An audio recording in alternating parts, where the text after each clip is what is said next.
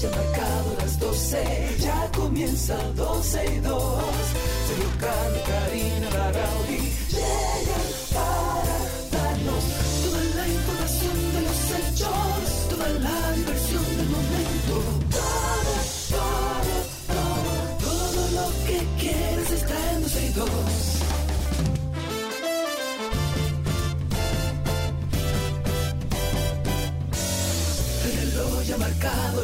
12, ya comienza 12 y 2. Sergio y Karina Larrauri llegan para darnos toda la información de los hechos, toda la diversión del momento.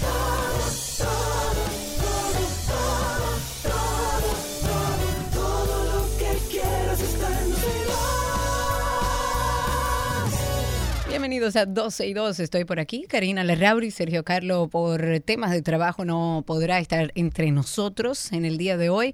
Sin embargo, y como es ya de costumbre, estaremos desde ahora y hasta las 2.30 de la tarde con ustedes, con todo el contenido que ya acostumbran a escuchar. Estamos en vivo a través de nuestra página 12y2.com. Estamos en vivo también a través de la página de la 91fm.com. Por ahí pueden estar en contacto con nosotros si se va a desmontar en algún momento de su vehículo y en vivo, por supuesto, a través de la 91.3 FM. Como siempre hacemos cuando falta nuestro estimado Sergio, tenemos que trasladarnos hasta la oficina, o más bien hasta la cabina. A todos le pedimos disculpas porque no estaremos en vivo a través de Twitter Spaces y a través de YouTube en el día de hoy. Estamos trabajando en eso. Dicho eso, vamos a ponernos un poco al día de todo lo que está aconteciendo en nuestro país. Hay una información por parte del Ministerio de Salud Pública que en el día de ayer emitió una alerta epidemiológica. ¿Por qué?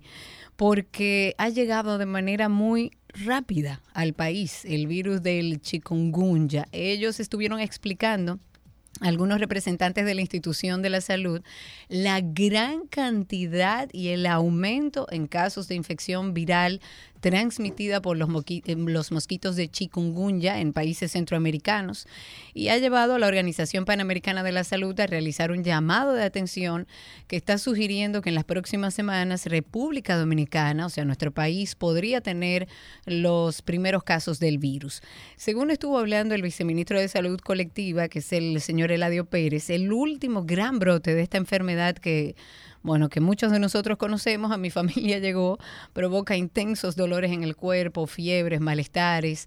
Eh, fue durante el año 2014 que estuvo y trajo consigo grandes indicadores, números de infectados, pero en esta ocasión el comportamiento, según el Ministerio de Salud, será diferente porque a quienes lo contrajeron, por ejemplo, en aquel momento ya son inmunes, poseen pocas probabilidades de de contagios. Sin embargo, sigue siendo importante tomar todas las medidas de prevención para que no llegue a nuestros hogares.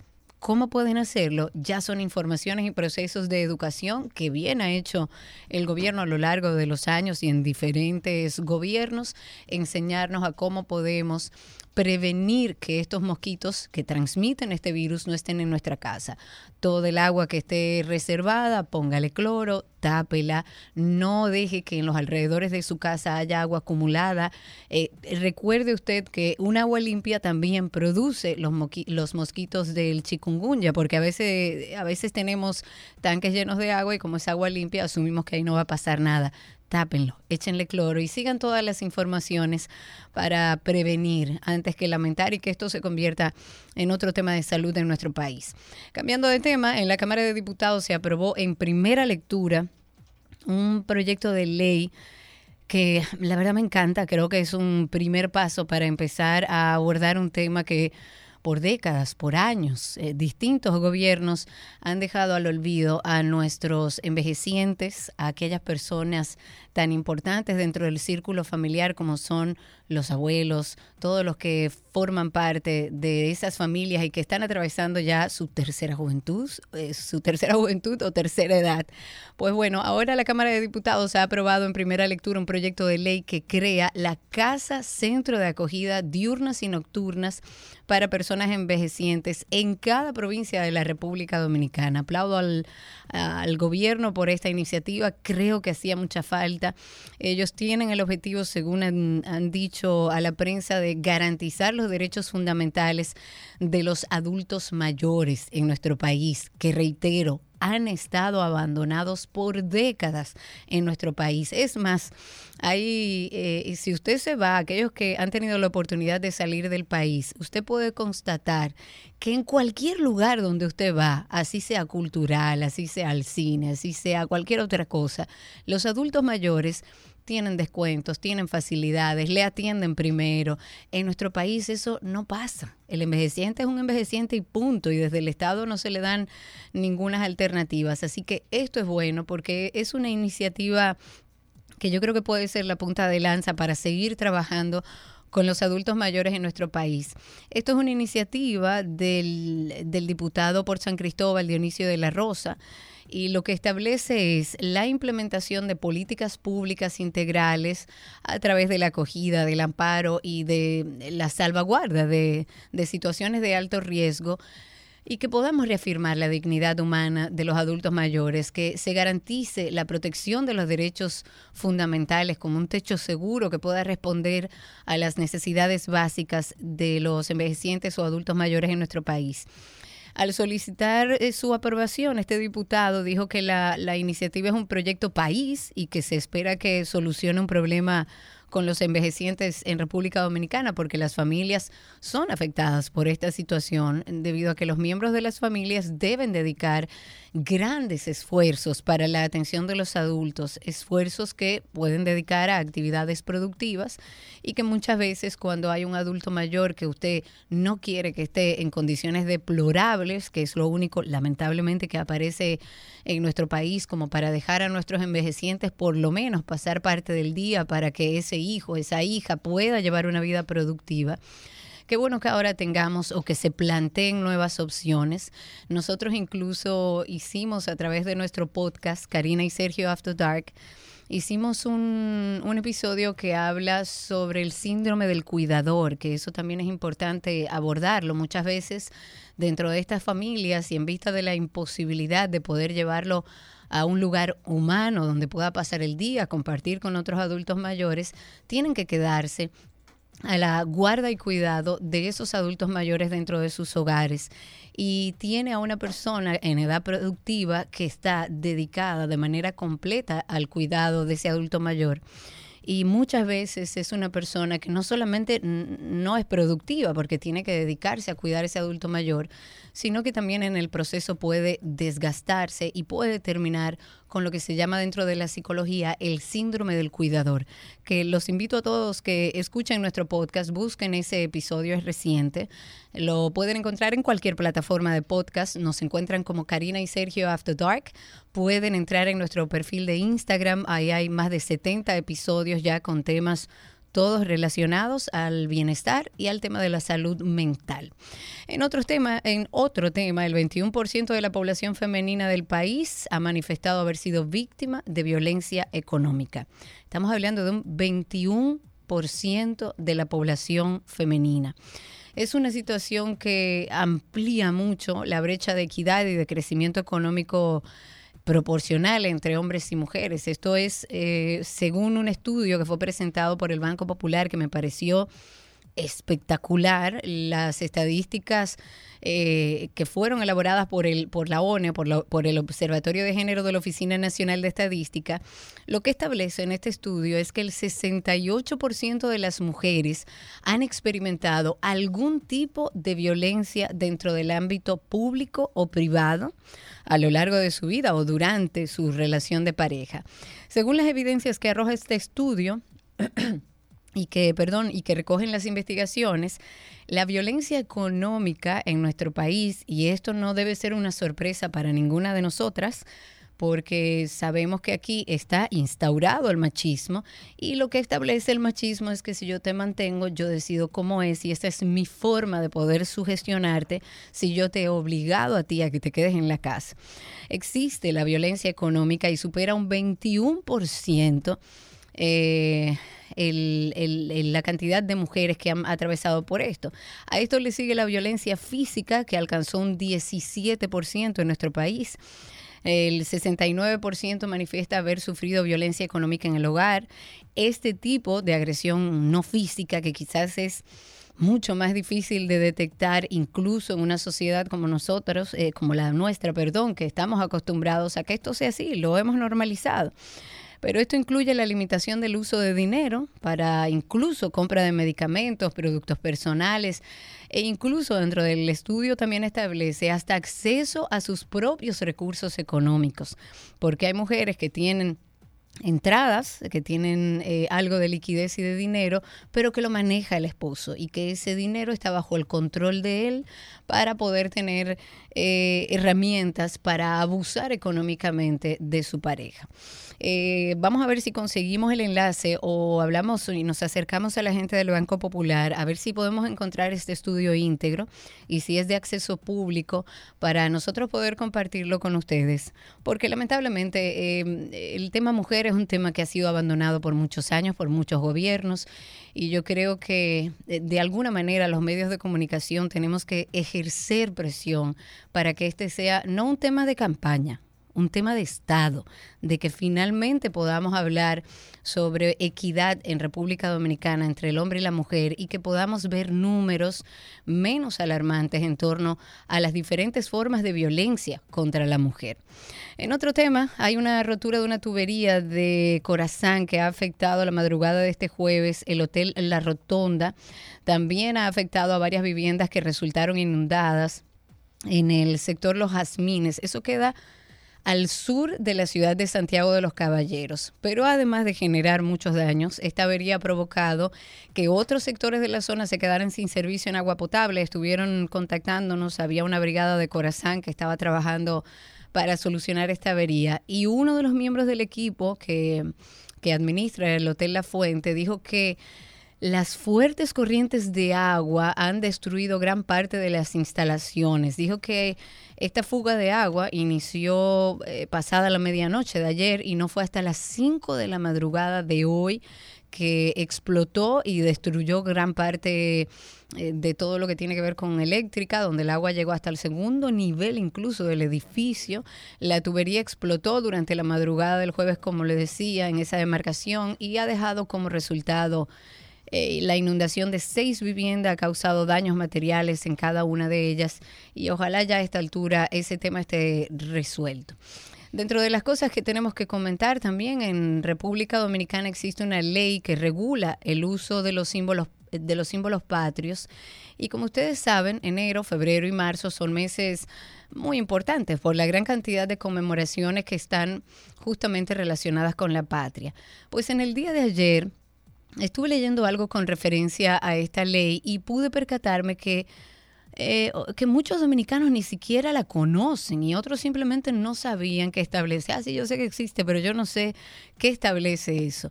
Para um, hablar sobre este tema que nos pareció interesante abriendo el programa, recibimos vía telefónica a Tobías Crespo, él es diputado, autor de, de la referida ley, para que nos dé un poco de detalles sobre esto. Bienvenido, Tobías, ¿cómo estás? Gracias, buenas tardes Karina, gracias por invitarme de nuevo a este espacio y saludando a todos los seguidores de ustedes, incluyendo mi amigo, ¿verdad? Que ah, muchas gracias. Muchísimas gracias, diputado. Diputado, eh, me parece interesante que hablemos un poco sobre esto y como para dar un poco de contexto, eh, ¿qué establece esta ley? Sí, gracias. Eh, y qué bueno que ustedes se interesen en el tema y que se hayan interesado por las redes que pueden servir para, para estos temas. Claro, para educar. Para educar y concientizar. Bueno, pues la ley 193-19, del cual fuimos nosotros el autor y que duramos siete años discutiéndolas aquí, porque esos temas de, la, de las imágenes de los patricios, de la dominicanidad, la soberanía, la independencia, eh, crean muchas, muchos niveles de debate y incluso eh, eh, coincidencias y diferencias entre historiadores, pero eso es bueno que Claro, claro. Eh, porque es parte de la democracia. En primer lugar, establece las imágenes de Juan Pablo Duarte, Matías Ramón Bella y Francisco de Rosario Sánchez como únicas obligatorias. Y cuando digo únicas obligatorias, que fue el término que más llamó la atención de la conflictividad, es decir, todos los historiadores estaban de acuerdo con esta ley, eh, es porque en todas las instituciones del Estado, entiéndase, el Poder Ejecutivo, los ministerios, las instituciones descentralizadas, centralizadas, los poderes públicos, Cámara de Cuentas, Defensor del Pueblo, Junta Central Electoral, Tribunal Constitucional, Congreso de la República, tanto el Senado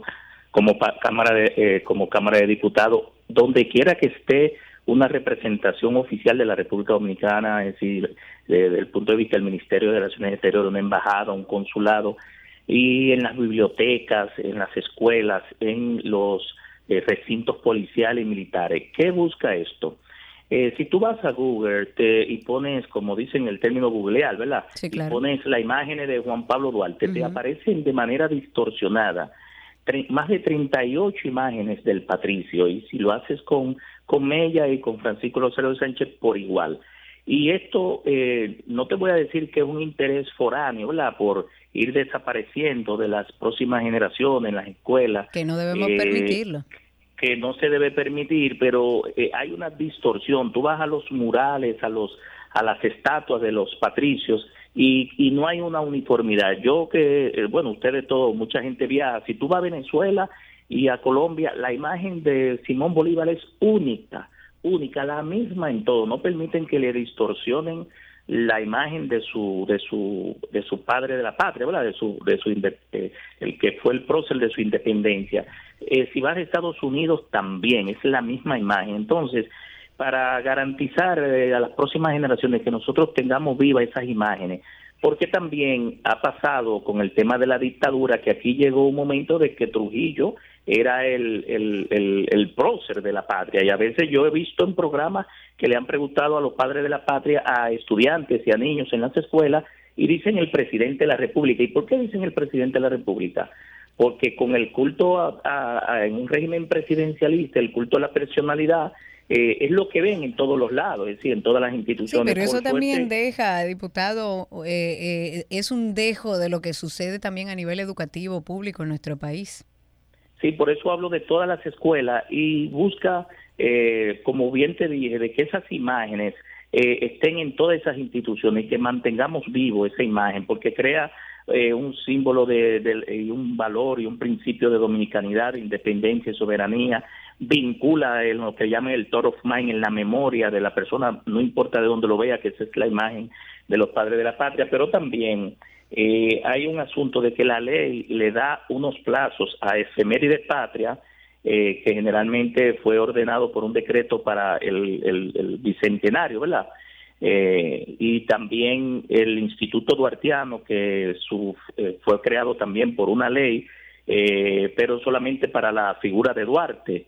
Eh, y, la Academia de Historia, que determinen finalmente cuál es la imagen de Juan Pablo Duarte, de Matías Ramón Mella, de Francisco Rosario Sánchez, y que eso sea oficializado. Le da un plazo de dos años a que sea homogéneo, que la imagen sea, la misma en no se distorsione, no se difumine y nosotros tengamos esa imagen ahí permanente, aunque tú hayas, hagas un retrato sea una foto, un retrato hablado, un mural, no importa los diferentes tipos de expresiones artísticas, porque hasta ahora se hacen dibujos. Eh, yo estaba con la coordinadora de ustedes hablando, que vio una imagen reproducida con inteligencia artificial eh, muy bonita de, de, Juan Pablo Duarte, pero que sea se mantenga esa esencia cuando tú vas distorsionando la imagen y tú ves que finalmente lo que te está mostrando como Mella, como, como Duarte o como Sánchez no es lo que realmente es, se va perdiendo esa esa integridad, esa interconexión con los padres de la patria. Yo estoy de acuerdo y me parece de altísimo valor que se haga eso. Yo creo que lo primero que tienen que ir a retirar es el Duarte que está en la bandera, que parece más a, a, nuestro expresidente Danilo Medina que al mismo prócer de la patria.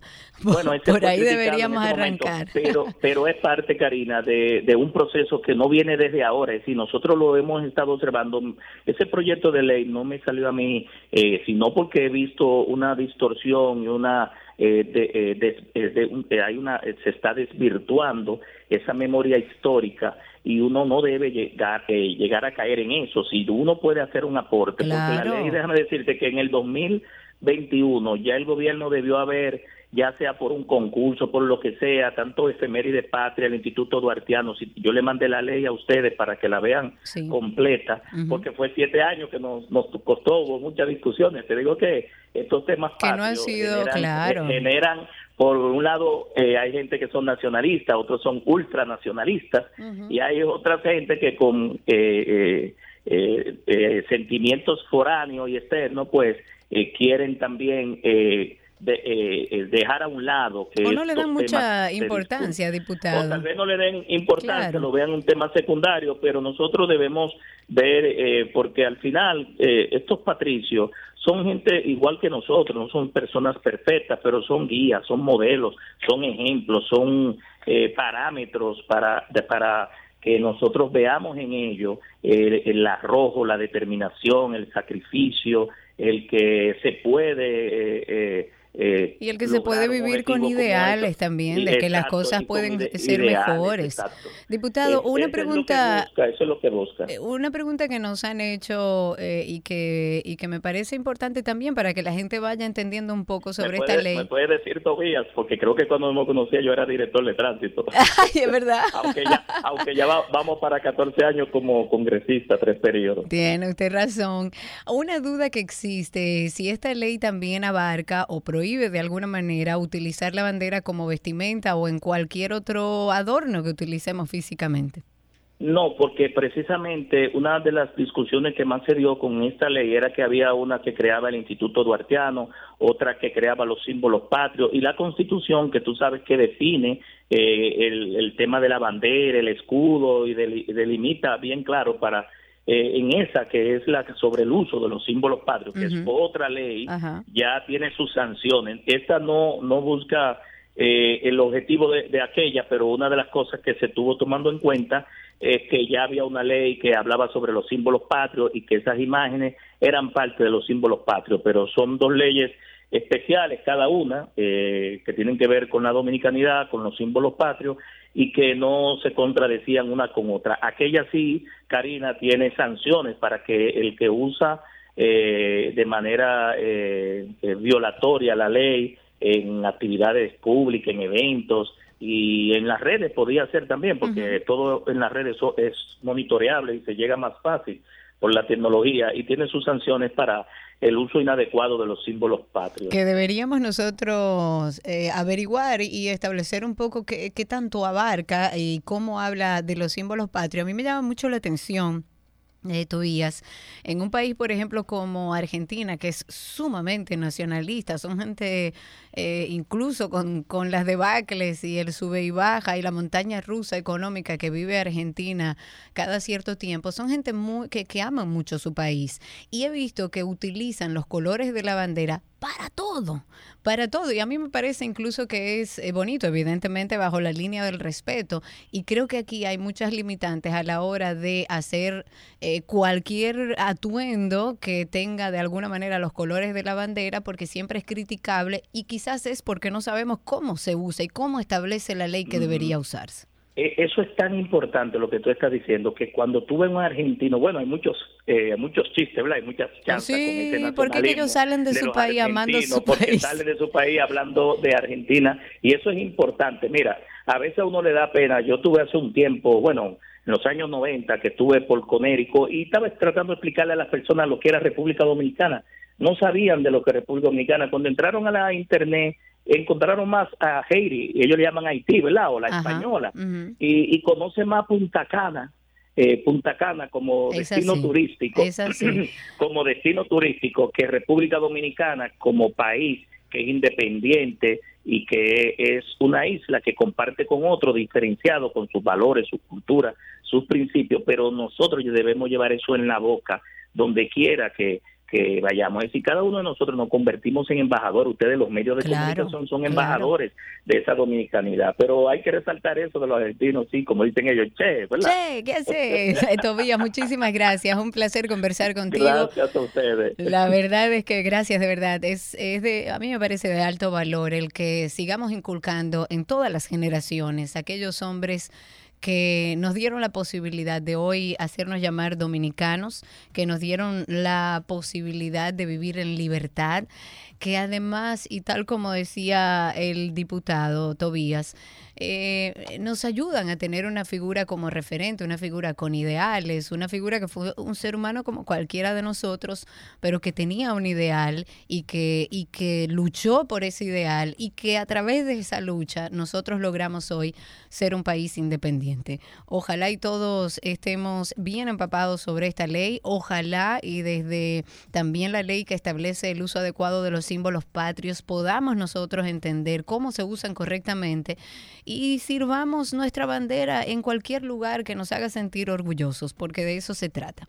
Antes de finalizar esta primera parte de 12 y 2, no quería terminar sin actualizar sobre el caso de la directora de recursos humanos del Ministerio de Vivienda y Edificaciones. Nos ha llamado mucho la atención eh, que a pesar de que hemos escuchado ya las dos campanas, de hecho en el día de ayer tuvimos y de manera exclusiva una conversación con la hermana de, de Patricia Peinado, con Sabrina estuvimos hablando y Sabrina nos contó lo que sería la historia por parte de su hermana, porque nada más habíamos escuchado la primera historia, que era la historia que contaba el coronel, todavía hoy su esposo y padre de, de sus hijos. Y nos llama la atención porque, y pueden buscar esa entrevista íntegra en nuestro Instagram, nos buscan como 12 y 2 y ahí está toda la conversación que tuvimos con Sabrina, hermana de Patricia Peinado. Y la verdad nos llama la atención que en el día de hoy el juez de la Oficina de Atención Permanente del Distrito Nacional conoció la solicitud de medida de coerción para esta directora de recursos humanos del MIBET, Patricia Peinado, que está acusada de agredir a su expareja, al teniente coronel Cristian del Rosario de la Rosa.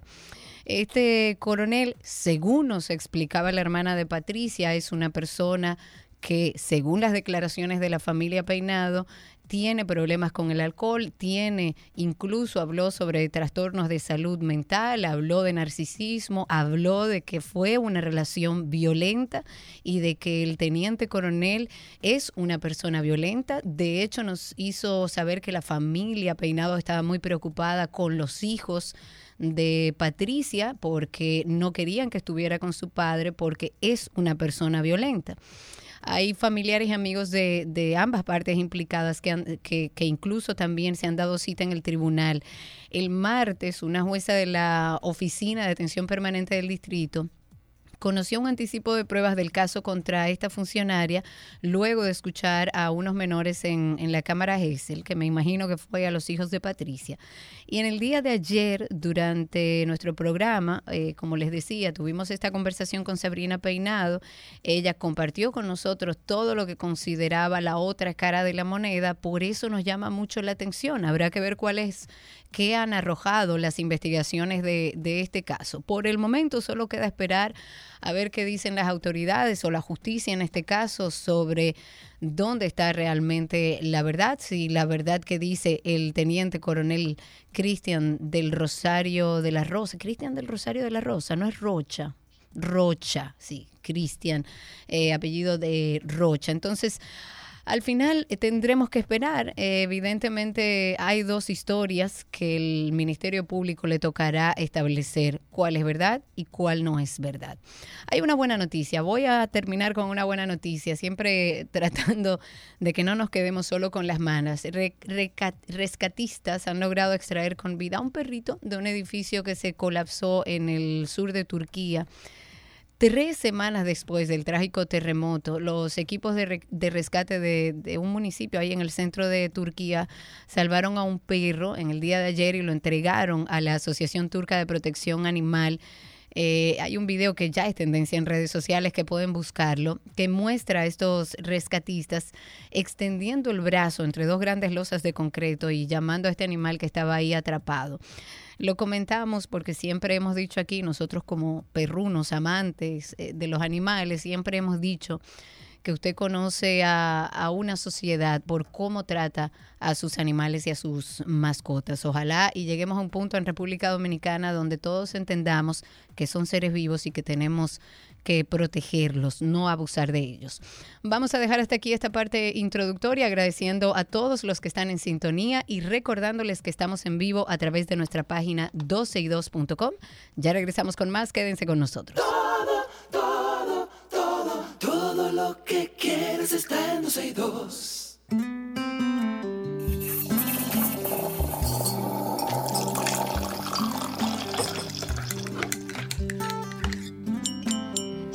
Estamos en nuestro cafecito de las 12. Como cada jueves siempre tratamos de, bueno, de sentarnos con un amigo, con un cafetero conocido por nosotros y por ustedes en este caso. Y hoy nos tomamos un cafecito con el actor y cantante dominicano de pura cepa, Antonio Álvarez, que está con nosotros. Amigo. Hola, ¿cómo están?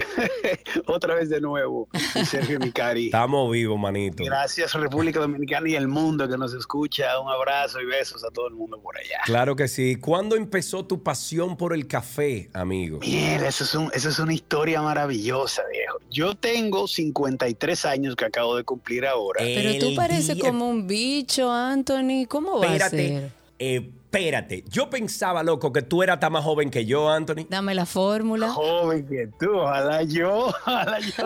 Si yo fuera más joven que tú, no me, no, no miraría a la gente, Sergio. Loco, pero ¿y qué? Pero ¿y eso es el café, la vida? ¿Qué? Da el pero ¿cuál es el truco. truco, papi? Yo lo que digo es que Dios me ha bendecido con una cosa. Yo primero no soy bebedor, no uso droga, no soy madrugador, hago mucho ejercicio, trato de comer bien y trato de siempre estar alegre, man, porque aunque yo esté jodido, me esté llevando quien me trajo, yo siempre tengo una sonrisa en la cara. Yo trato de verle la vaina positiva a la vida. Ah, claro, y esa es la fórmula del dominicano, de ver la vida. Óyeme, hasta las penas se resuelven con una buena cerveza o un buen cafecito. Es cierto. De verdad que la negatividad se la crea uno más en la mente. Yo creo que eso me mantiene a mí como que espiritualmente joven y aparte amo lo que hago y lo hago y vivo de eso. Entonces, mal que bien, esas son cosas que mantienen a uno bien activo y todo y, y la bendición de Dios. Amén. ¿Y cómo entonces empieza el tema del café? Voy para allá. Entonces, yo estoy haciendo una película en el 2015-2016 aquí en Santo Domingo que se llamó El Closet. Claro. Y lo que pasa con esta película, que la particularidad de esa película es que era yo solo. Es una película que es un sacerdote católico dentro de un closet totalmente. Y eran 12 horas. Wow. 12 horas en el set, porque como no habían otros actores, ustedes saben, como ustedes han trabajado también en cine y todo eso, que uno trabaja y después uno descansa porque no te toca esa escena y, Sí, claro, 12 horas de trabajo. Nunca me tocó descanso porque eran todas las escenas eran conmigo. Entonces, ¿qué pasa? Que yo de repente, así fue, descubrí el café ahí. Y cuando me di mi, mi primer shot de café, dije, ah, no, pero esta película es un guiso. Entonces, obvio, ya. ¿Y cómo lo aprendiste a tomar? ¿Con azúcar, sin azúcar, con crema? Eso sí, eso sí, no. Yo lo que tomo es, yo soy, yo soy capuchino o soy café con leche, bastante milk, ¿no? Con bastante leche la- el café. Pero sí, sí tomo bastante. Y me he vuelto duro. Yo cargo mi greque, mi café, o sea, bien. Tú ves, Sergio, que yo no soy la única. Amigo, una cosa, si yo te diera la oportunidad de elegir una persona con la que tú te tomes un buen café, en este caso un capuchino como te gusta, ¿a quién elegirías? Puede ser una figura que esté viva, no esté viva, pero alguien quizás a quien tú admires. ¿Con quién te beberías ese café? Wow, es una buena pregunta. Habría tanta gente que me gustaría sentarme a, como dicen, a picarle el cerebro, ¿no? A, a- a ver qué, qué, qué piensan y qué sabiduría le pueden pasar a uno en el medio. Pero te podría decir, claro, un actor que me gustaría sentarme con él a platicar sería Denzel Washington, que no me ha tocado trabajar con él. No alguien así, tú sabes. Pero, pero mira, pero dicen que, que él se la cree la movie, ¿oíste? No, por eso mismo es que te digo, serio, como se cree la movie, a mí me gustaría sentarme a tomar café y que él me diga, yo, you know, eh, this, this is the way to. y sería un éxito estar ahí con la boca abierta. Así. Ok. Dime, ¿y esto cómo tú haces? ¿Y has incorporado ya en, en- en tu día a día el café después de esa experiencia en esa película? ¿Ya tú lo consideras como parte de tu día? Papá, si yo no me levanto, como dicen, mí- y yo me tengo que tomar el café, es lo primero que yo hago. Cuando voy a llevar a mi hija al, co- al colegio, lo primero que yo pongo esa greca encendida, así, ¡fua! ¿Tú sabes lo que yo me he acostumbrado? Lo que tengo una mala costumbre ahora ya en la mañana. Es que me tomo el café y ahora me he agarrado con comerme medio bagel. Ajá. Pues yo no sé cómo se dice bagel en español. Sí, sí, eso mismo, aquí es bagel. Medio bagel con mantequilla. Ese es mi delirio en la mañana, man. Qué ricura, me dio hasta hambre. Yo no puedo, eso es lo mío. Una cosa, Anthony, vamos a hablar sobre ti, sobre tu carrera, sobre lo que ha pasado en el cine dominicano. Empezamos a verte desde hace, bueno, muchos años.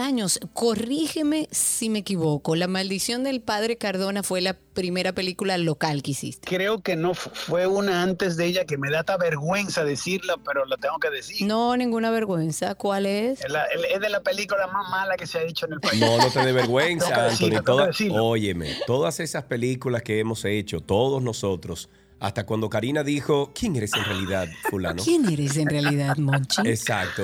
Todas esas películas nos han llevado a quienes somos en el día de hoy. Claro, hombre. Y yo recuerdo, porque estuve contigo en esa película de la maldición del, del padre Cardona, que de ahí para acá usted, bueno, todos hemos aprendido y madurado Claro, y lógico. mejorado y, y aprendido cosas nuevas y aplicado. Entonces, ¿qué podrías tú decir, agregando a esa pregunta que te hizo Karina, que has cambiado en tu profesión como actor desde esa película para acá? No, muchachos, hemos cambiado. Y aparte, las historias que Sergio y yo necesitaríamos un par, par de programas de esto para hablar nada más de lo que No, pasó. en déjalo la ahí, déjalo ahí.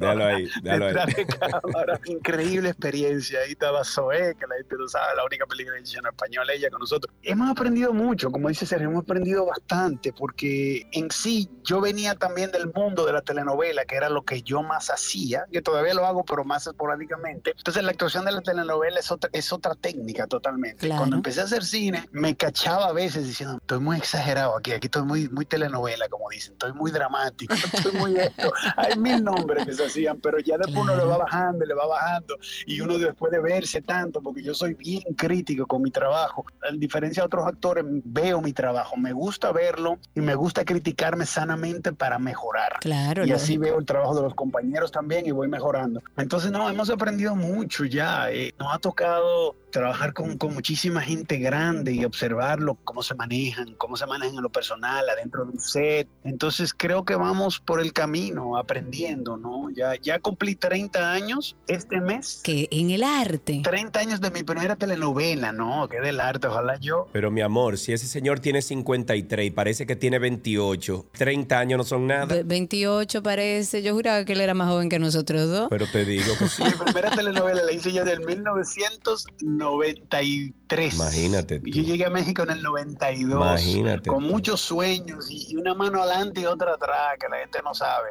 Yo llegué ahí solo y, y rompí. Tú solito, y es verdad, y has hecho una carrera bastante exitosa y dentro de las cosas que dices, que has crecido, que has aprendido, que has tenido la oportunidad de compartir con gente que ha alimentado también tu carrera, pero también te has abierto dentro del mismo rubro como director, como productor, entonces, ¿qué tú prefieres dentro de todo lo que has ido descubriendo? Actuar, dirigir, producir, ¿qué es lo que más te ha gustado? Excelente pregunta, corazón. Mira, lo que pasa es que ya con la actuación es como, como que ya es tu novia o tu, tu esposa. Entonces lo demás es conociendo. Estoy aprendiendo eh, lo que es producción, me gusta. Acabo de dirigir un teaser ahora para una película. Quiero producir. O sea, tengo, tengo siempre muchas inquietudes. Cuando puedo, me meto en un estudio de grabación y, y grabo una canción y canto. Me contratan y canto. Yo estoy en un constante de que no me quiero simplemente eh, dormir en los laureles. Ah, no, yo soy actor, que me llamen y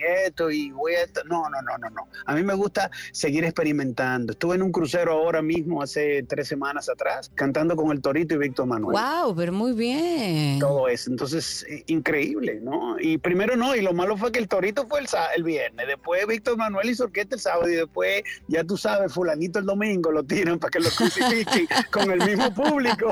El mismo público fue a ver el Torito el viernes, el mismo público fue a ver Víctor Manuel y el mismo público fue a ver a Anthony Álvarez, entonces ya tú sabes cómo yo estaba. Pero qué bueno. Mira, el, el 8 de marzo se estrena la serie El Grito de las Mariposas eh, sobre las hermanas Mirabal, pero tú has participado como varias veces en varios eh, proyectos que tienen que ver con las hermanas Mirabal. ¿Este personaje te sigue? ¿El tema te sigue? ¿Tú los buscas? ¿Cuál es, eh, cuál- ¿Cuál es el asunto? Tremenda observación, sí, porque hace hace veintipico de años y tuve la oportunidad de trabajar en la película In the Time of the Butterflies, ¿no? Que fue el proyecto donde estuvo Salma Hayek de protagónica y productora y interpreté el personaje de Leandro Palomino, como le decían. Y nada, después de muchos años, casi casi estuve en la obra de teatro, en Off-Broadway, en repertorio, no la hice por cuestiones también, o sea, siempre he estado muy activo y después me mandan a audicionar, eh, me mandan este casting y ahora resulta que, que me quedé en la serie eh, haciendo al general Arturo Espaillat Navajita que era uno de los manos derechas de Trujillo. Y fue muy bonita producción de una productora argentina, Pampa Films, que ha hecho películas increíbles y series increíbles. Y fuimos varios para allá y les, la filmamos en Colombia, la serie. Y ya sale el día 8. Ansiosa por verlo, pero además, y hablando de, de tus proyectos actuales, filmaste una película con Sandra Bullock. Cuéntanos un poco de esa experiencia y de cuánto café se bebió ahí. Ay, ahí se bebió mucho café. Ahí estuvimos juntos porque eh, eh, eh, me dieron la oportunidad de estar ahí y ahí estuvo Héctor Aníbal, que tenía tremendo papel, que, sí, claro. que que estábamos peleando todos, ¿no? Y qué bueno que él hizo tremendo trabajo. Para mí fue una experiencia estar con, ver a Daniel Radcliffe, claro, a Sandra Bullock, trabajar con ella, que me tocó la, toda la escena de acción, me tocó con ella. O sea, siempre es un aprendizaje. Ya, ya yo no veo, y Sergio lo sabe porque también ha trabajado en, en grandes películas, que el hecho de estar en, en, un gran proyecto, no importa qué tan pequeña sea tu participación, aprendes mucho y, y te cotizas tú y te das confianza de que si te dan una oportunidad más grande, puedes hacerlo con ellos, con los grandes. Eso, y eso es lo que yo me llevo siempre. Así mismo es. ¿Qué, ¿Qué podemos esperar entonces ya en esta nueva serie del Grito de las Mariposas que sale el 8 de marzo? Ahí al revés de una película, se cuenta un poco más la historia de, de estas, eh, de las hermanas Mirabal, ¿no? Y lleva una línea también española porque hay una española que está contando su historia. Entonces es muy interesante la mezcla que hicieron ellos de cómo relatar esta historia. Y la gente va a entender un poco más de lo que pasó. Y la verdad la serie está muy bien detallada, muy bien filmada, muy bien tirada. En un guion excelente, una dirección de Mariano Huerta y Leandro Piña, dos directores argentinos increíbles que son top ahora en Argentina. Es una serie digna de verla y que debemos sentirnos orgullosos de esa historia dominicana que va a recorrer el mundo. Y de verdad que seguir, seguir participando en cosas así es lo que uno quiere, de verdad. Eso es lo que uno desea. Qué bueno, y eso es lo que deseamos para ti, eh, joven eterno. Entonces, que eh, entras al club de Nini Cáfaro. exacto, en el club de Nini Cáfaro, que no, y de Antonio Espallá también. Antonio Espallá, Nini Cáfaro. Yo me jodí al decir que tengo 53 años ya, porque ya ahora me van a estar preguntando la fórmula. Pero tú puedes mentir descaradamente, porque es más, yo no te creo que tú tienes 53. Usted se está poniendo años. Un día de esto te llevamos al laboratorio de la UAS para ver qué es lo que tiene tu ADN. Mira, loco, te queremos muchísimo, Anthony. Gracias por esta conversación y feliz siempre de escuchar que tus proyectos siguen adelante. Un abrazo, amigo. Está muy bien, se les quiere. Bye, Cari, Sergio y el público. Besos a todos, bendiciones. Un beso. Hasta aquí nuestro cafecito de las 12 en 12 y 2.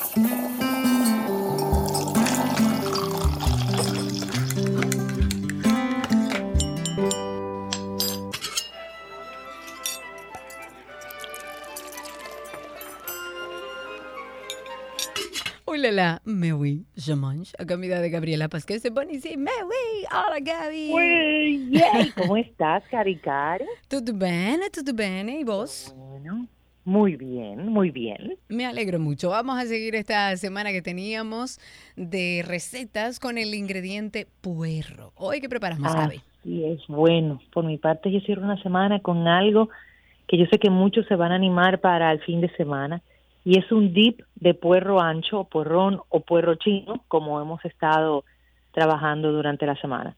Vamos a utilizar en esta receta las dos partes, la parte blanca y la parte verde. Ok. ¿Ok?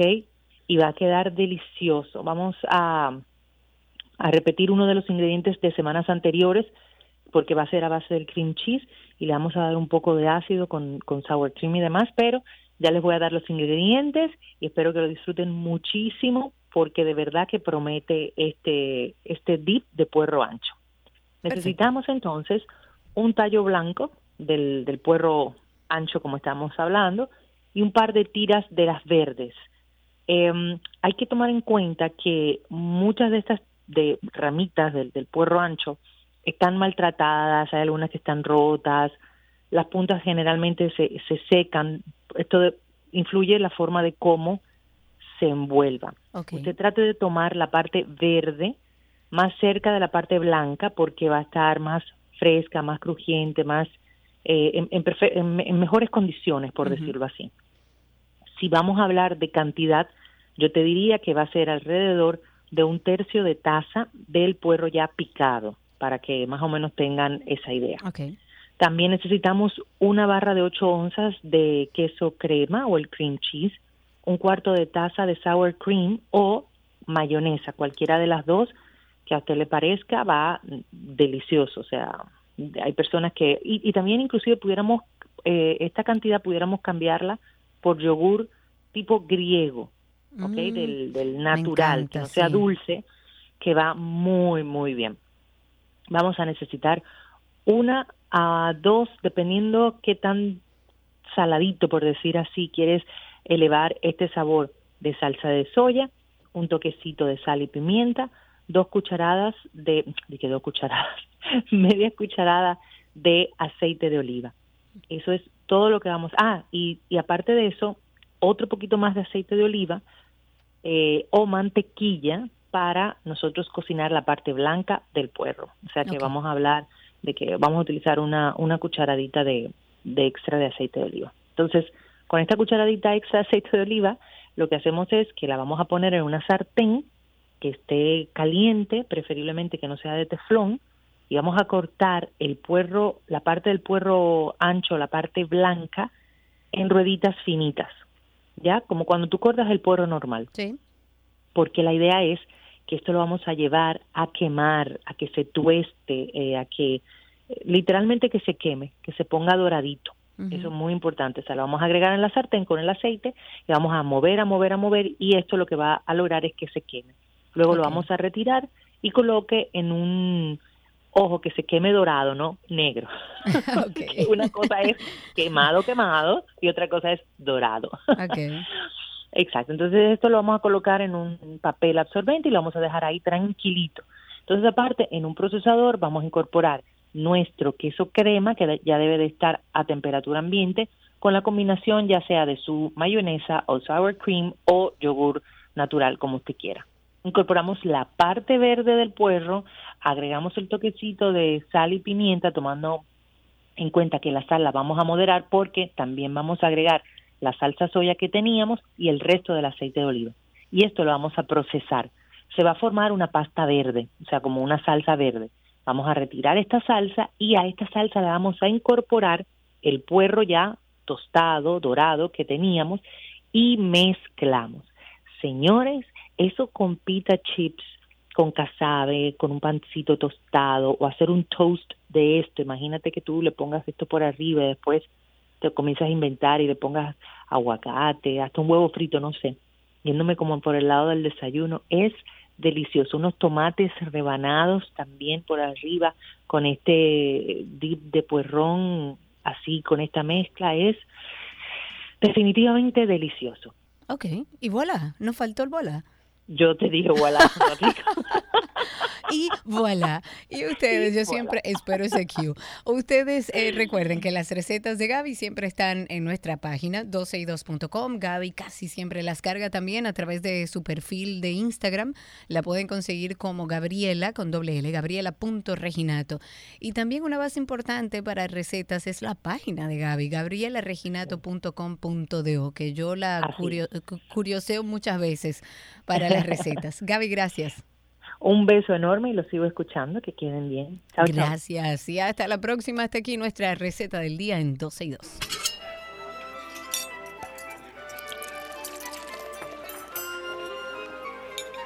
Todo lo que quieres está en 12 y 2.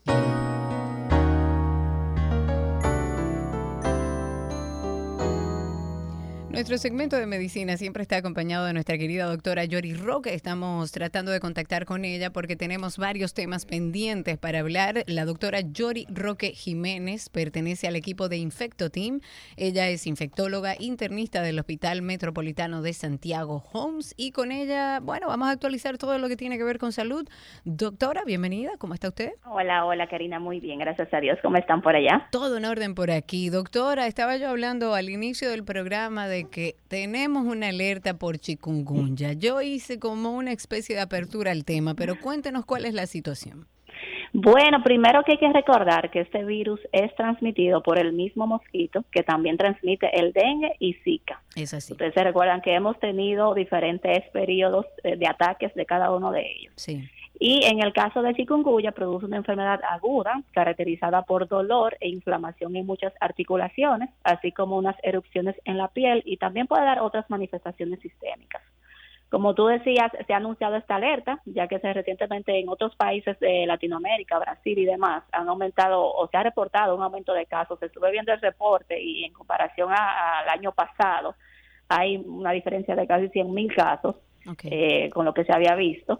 Y eh, además de que viajeros infectados pueden importar la enfermedad a otros países, eh, por, ejemplo, aquí que todavía no tenemos casos, pero sí tenemos el vector que lo transmite, por lo que entonces la transmisión local sería inevitable. Claro algo que también debemos tener en cuenta es que como tenemos aquí dengue, eh, se han reportado coinfecciones, o sea, una persona puede tener a la misma vez dengue y también chikungunya. Ay, Dios mío. Cosa que complicaría el Oh, caso. padre, Entonces, claro. para estar alertas, eh, a pesar de que ambas entidades comparten muchas manifestaciones clínicas, en el caso de chikungunya, el dolor de las articulaciones puede incluso ocurrir antes que la fiebre, eh, lo cual es un síntoma, un síntoma también cardinal junto con el malestar general. También yo mencionaba que pueden haber otras eh, manifestaciones como la aparición de un rash, que yo, yo siempre Ajá. digo a los pacientes, te ha dado como una alergia, porque me dicen, ¿qué es eso? Un rash. Sí. Digo, como una alergia. Eh, alrededor de tres días después de que comienza todo, o sea, la fiebre, el malestar general, entonces alergia regada, eh, el dolor y sensación de pesadez en la cabeza, se pone la cara roja, los ojos y también pudiera dar síntomas gastrointestinales como diarrea. Entonces, aunque puede ser autolimitado, tiende a ser autolimitado, se resuelve de una a tres semanas. Algunos pacientes, como por ejemplo los diabéticos y pacientes con problemas cardíacos, pueden complicarse con fallos respiratorios, miocarditis, hepatitis y otras manifestaciones severas que pueden incluso llevar a la muerte. que eh, yo tuve una experiencia en mi casa con el chikungunya donde mi marido hasta se despidió de sus hijos porque Oh, aquello Oh, era un dolor. No, lo digo porque Era muchas veces horrible, terrible que no podía ni caminar para ir al baño era aquello era toda una osadía que había casi que cargarlo. Y lo Tú digo sabes que a mí, Ajá. a mí, perdón que te interrumpa, tranquila. cuando el chikungunya, yo estaba embarazada de mi segundo hijo. Ay, Dios Y mío. la muchacha que me ayudaba en la casa eh, vino de su casa, o sea, que se van a su casa y cuando vino, vino con ese dolor y nosotros la aislamos en una habitación, la trancamos y realmente yo le pasaba la comida porque era el miedo de que, o sea, de que yo embarazada eh, Claro, infectara. claro, lógico. Pero igual esto eh, no es un virus que se transmite de persona a persona, solo el, mosquito vector, ¿no? No, eh, por exactamente el mosquito. Se han descrito casos, por ejemplo, en, en pacientes eh, receptores de, de órganos eh, trasplantados, se han descrito casos y también eh, estuve leyendo un caso de una enfermera que se infectó, que estuvo trabajando con sangre de una persona infectada Oh. y se contagió por la sangre. Sí, por ejemplo, la madre del feto, eso no no está muy claro, ni tampoco a la leche materna, pero sí, eh, eh, 100%, el hecho es que el mosquito pica a una persona infectada y después entonces deposita en otra persona Y claro. receptora. Sabemos que no existe una vacuna contra este virus y si alguien quiere hacer una pregunta sobre este tema o cualquier tema de salud, puede llamar al 809-562-1091. Eh, te comentaba que no existe vacuna contra este virus, pero vimos, y estuve leyendo justo esta mañana, que eh, parece como medio loco, porque tú dices, ¿cómo así? Que hay un proyecto de mosquitos estériles, que, que entiendo que es como le llaman, para prevenir esta y otras enfermedades. Estuve leyendo, no sé en qué país, iban a soltar una cantidad inmensa de mosquitos estériles. Entonces, Así es. co- ¿qué- ¿de qué se trata esto? Mira, después de seis años de investigación, esto es en el Instituto Nacional de Investigación en Salud Pública en Ecuador. Ellos han logrado adaptar y desarrollar la técnica del insecto estéril, así mismo se llama, con el fin de utilizarlo como método complementario para controlar la reproducción del mosquito Aedes aegypti, que es el que transmite dengue, zika y también el chikungunya. Esos mosquitos, como son estériles, no pueden producir descendencia, entonces las hembras que se aparean con ellos no pueden reproducirse y por lo tanto no pueden producir nuevos mosquitos. Ah, Entonces, con el tiempo, ya la población de mosquitos salvajes disminuye y eso reduce el riesgo de transmisión de, de estas enfermedades. Entonces, como mencionas, eh, esto comenzó, este proceso comenzó en, en, Galápagos con la recolección de larvas y huevos de los mosquitos para ser llevados al laboratorio allá en Ecuador. Y aquí se ha iniciado ya la adaptación y cría para evitar problemas de compatibilidad. Ah, estamos trabajando en eso. Exacto. No, aquí no, digo yo allá en, el ah. laboratorio en, Ecuador. Realmente muy novedoso. No se van a poder eh, reproducir y obviamente no allí no va a haber entonces transmisión del virus. Ok, algo novedoso sobre tuberculosis nos traes, Jory, a propósito de que en este país esta enfermedad, esta, o sea, todavía es una enfermedad endémica.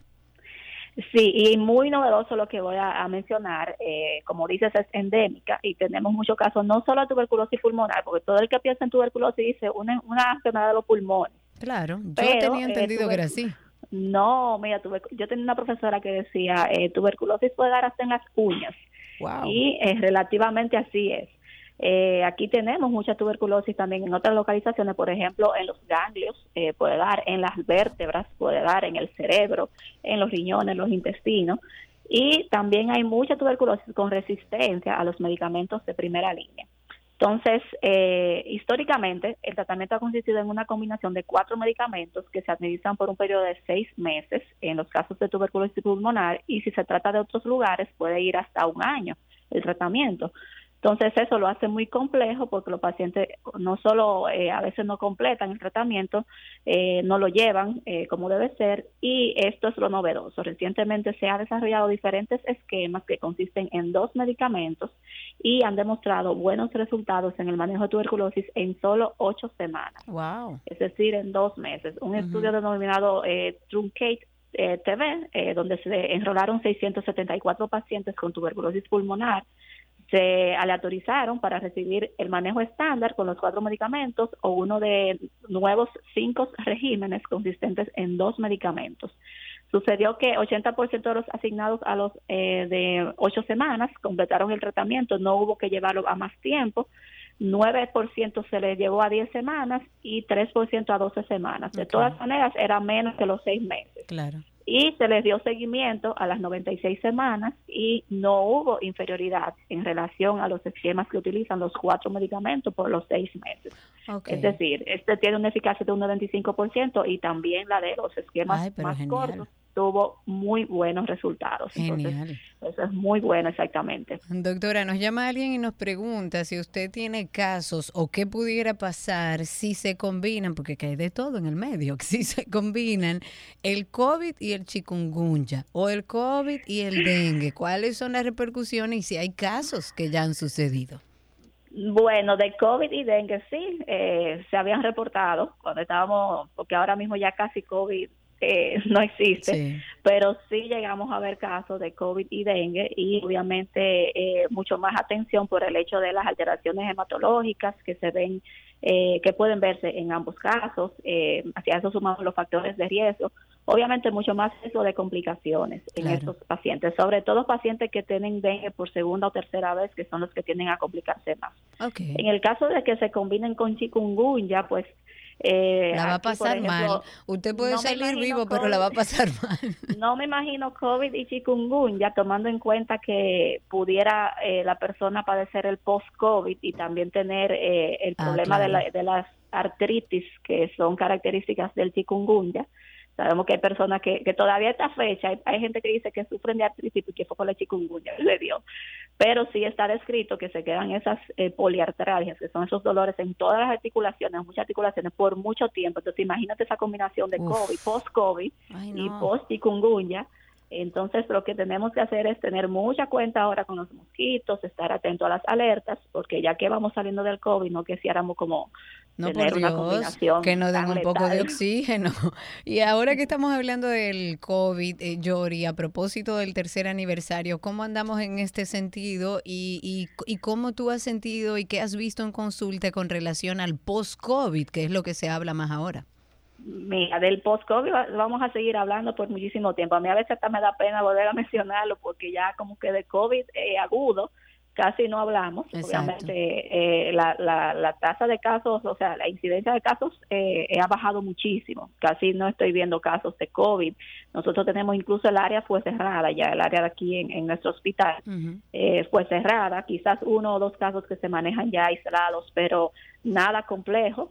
Eh, obviamente, el hecho eh, a nivel internacional, el hecho de que eh, se hayan desarrollado las- los refuerzos actualizados también ha impactado mucho en otras partes del mundo, que de manera di- indirecta también nos favorece a nosotros por, por los viajeros, pero realmente no estamos viendo casos ahora nuevos, sí, el hecho del post-COVID. Incluso estamos haciendo eh, esfuerzos a nivel de instituciones eh, internacionales. Yo pertenezco a Ujú. lo que es la Asociación Panamericana de Infectología y ahora vamos a trabajar en conjunto con justamente Ecuador, Colombia y otros países en tratar de hacer una guía de manejo. Porque tú recuerdas que hemos hecho aquí, hemos tocado ese tema Sí, de que hay diferentes guías, diferentes estrategias y que el y múltiples sintomatología en el post-COVID, porque no es una sola, hay muchísimas.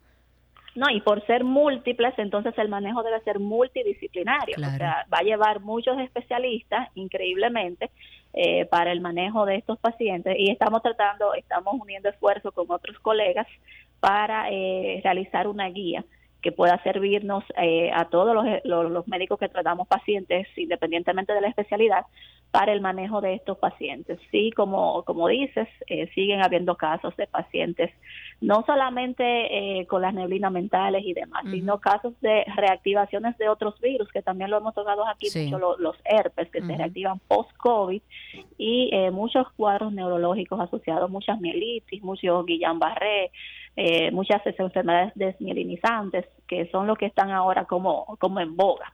Eso más o menos. Ok, ¿y qué tú dices de aquellas personas? Porque me escriben, te hago la pregunta, que dicen que eso no es post-COVID, que eso es post-vacuna.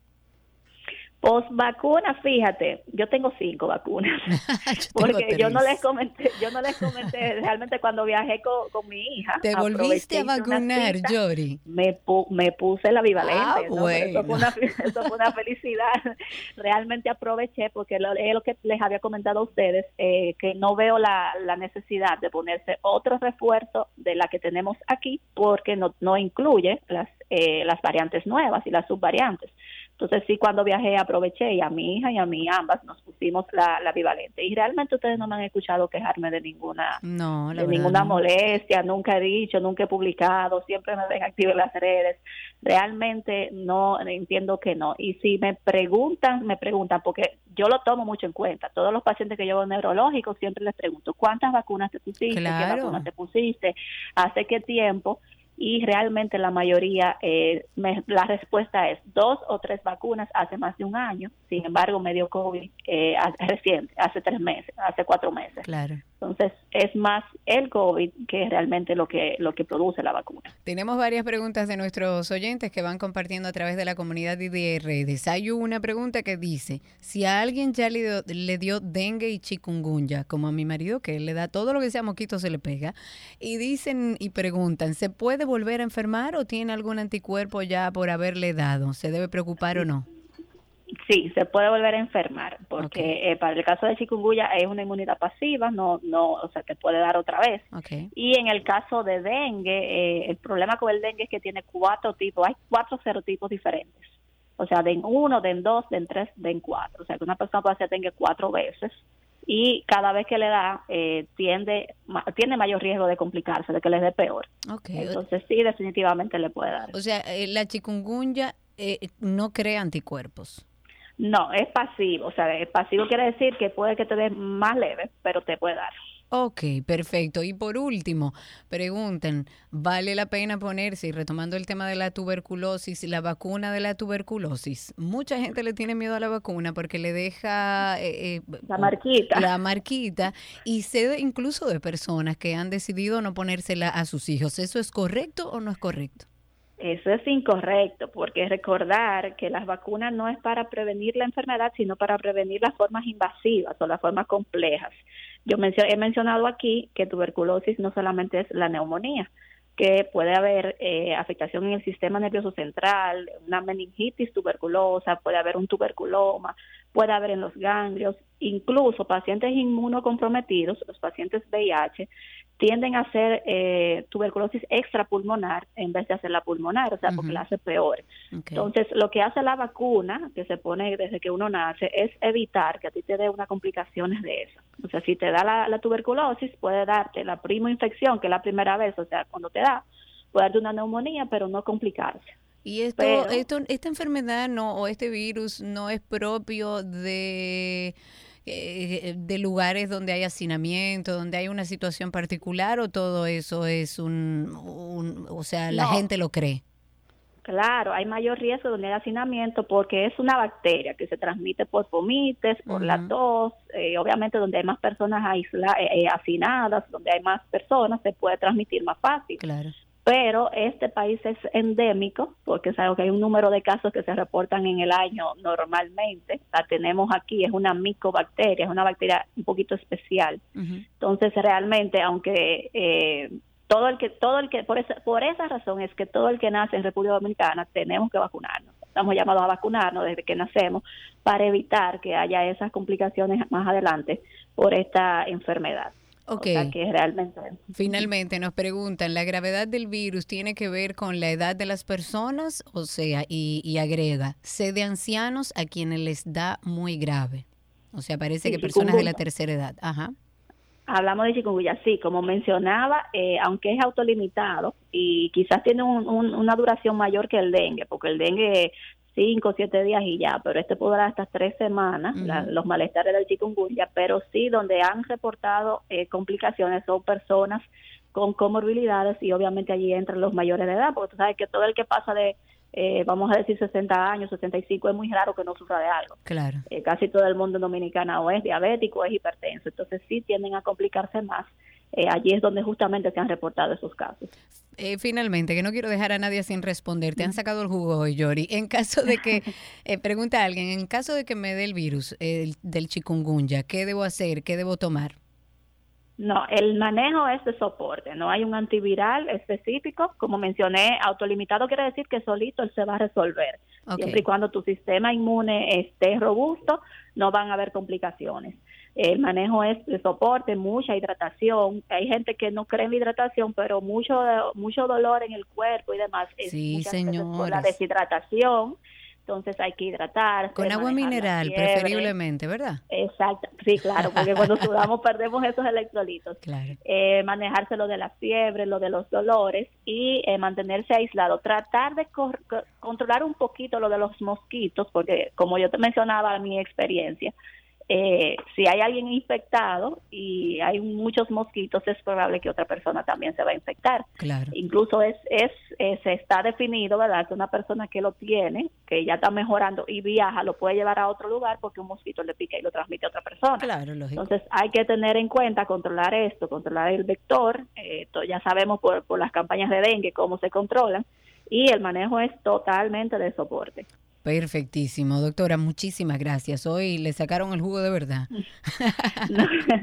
sí, pero hacía falta, hacía falta. ¿eh? Claro que sí. Por este tema. La idea es educar. Doctora, muchísimas gracias. La doctora Jory Roque nos eh, dio un poco la actualización de todo lo que sucede con el tema salud en nuestro país. La doctora Jory Roque y todo su equipo está en el usuario de arroba infecto Team. Por ahí, si se quedaron algunas preguntas, que de seguro algunas quedaron, pueden escribirle y ellos siempre contestan. Hasta aquí, Medicina en 12 y 2.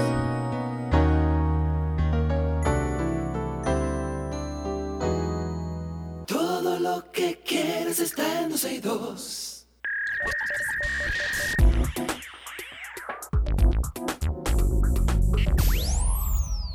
Estamos ya en lo mejor de la web. Hoy en día vamos a compartir algo interesante. Siempre buscamos esas cosas que aparecen en la autopista de la información y que entendemos de valor para todos ustedes.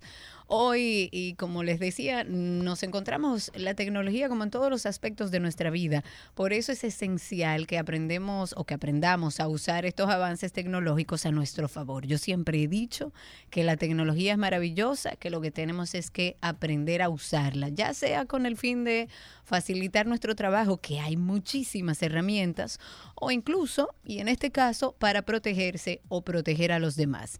En lo mejor de la web vamos a compartir tres aplicaciones de seguridad personal a propósito de que la seguridad sigue siendo un tema en nuestro país. Hay una que se llama GeoSila, se escribe G-E-O-Z-I-L-L-A.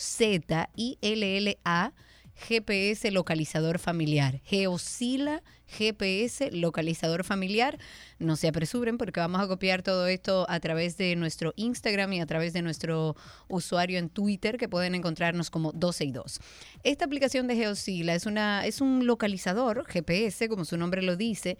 Está basado en inteligencia artificial para mantener a la familia y a los amigos a salvo. Esto es muy simple. Basta con descargarla en cualquier dispositivo móvil para que funcione y todos los miembros de la familia deben también descargarla.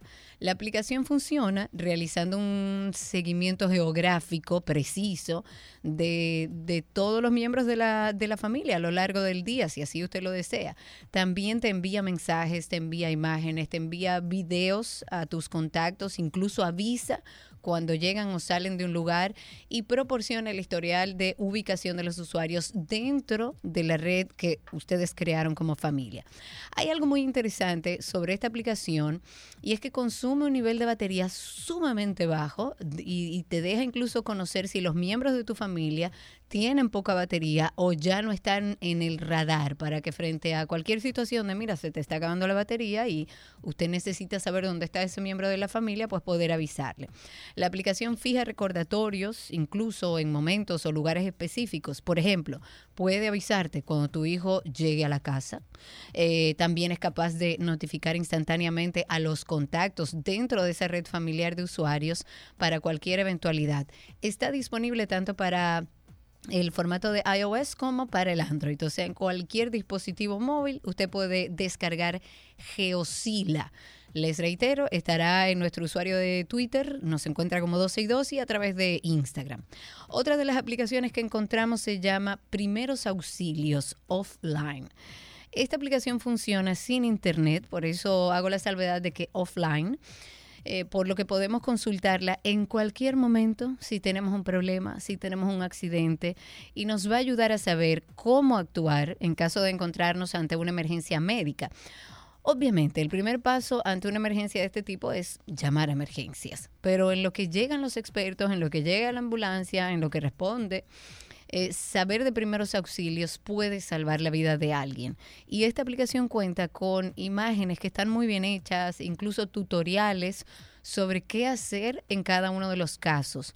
En el contenido que estuvimos revisando encontramos qué hacer en caso de mordeduras, qué hacer en caso de golpes de calor, de quemaduras, de asfixia, de envenenamiento, de esguinces, de fracturas, pero también cuenta con un apartado eh, de glosario o de botiquín para saber qué usar en cada uno de los casos y cómo debemos hacer correctamente una reanimación, lo que se llama un RCP.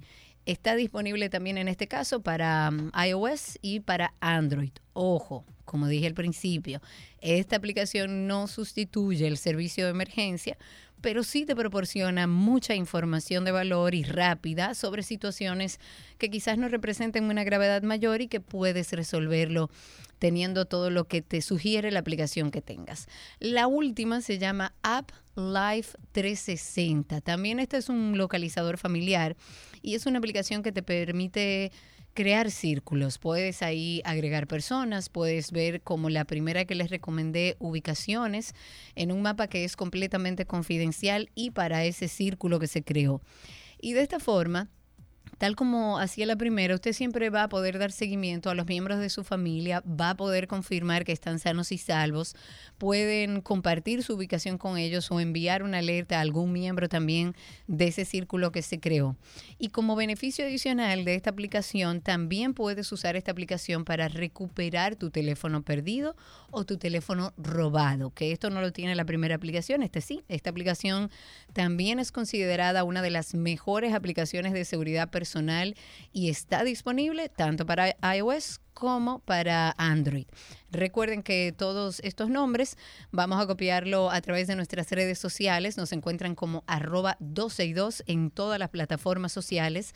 Y si ustedes tienen alguna, compártanla a través de Twitter, sobre todo que estamos en, en rápido contacto en este momento, para así eh, tener las herramientas que necesitamos para cualquier eventualidad.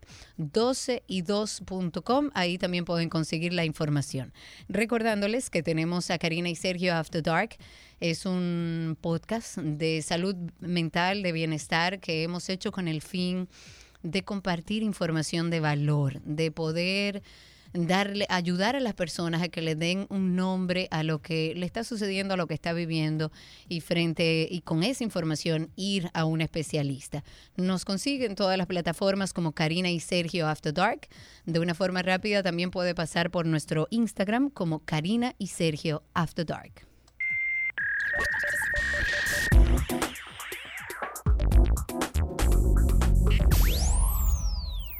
Lo que quieres está en 262.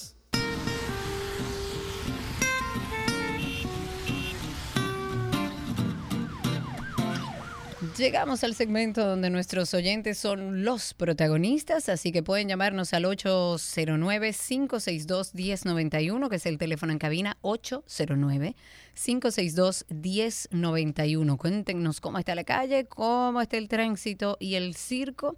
También pueden ir comentando a través de Twitter, que estamos pendientes siempre de esa red social, 809-562-1091.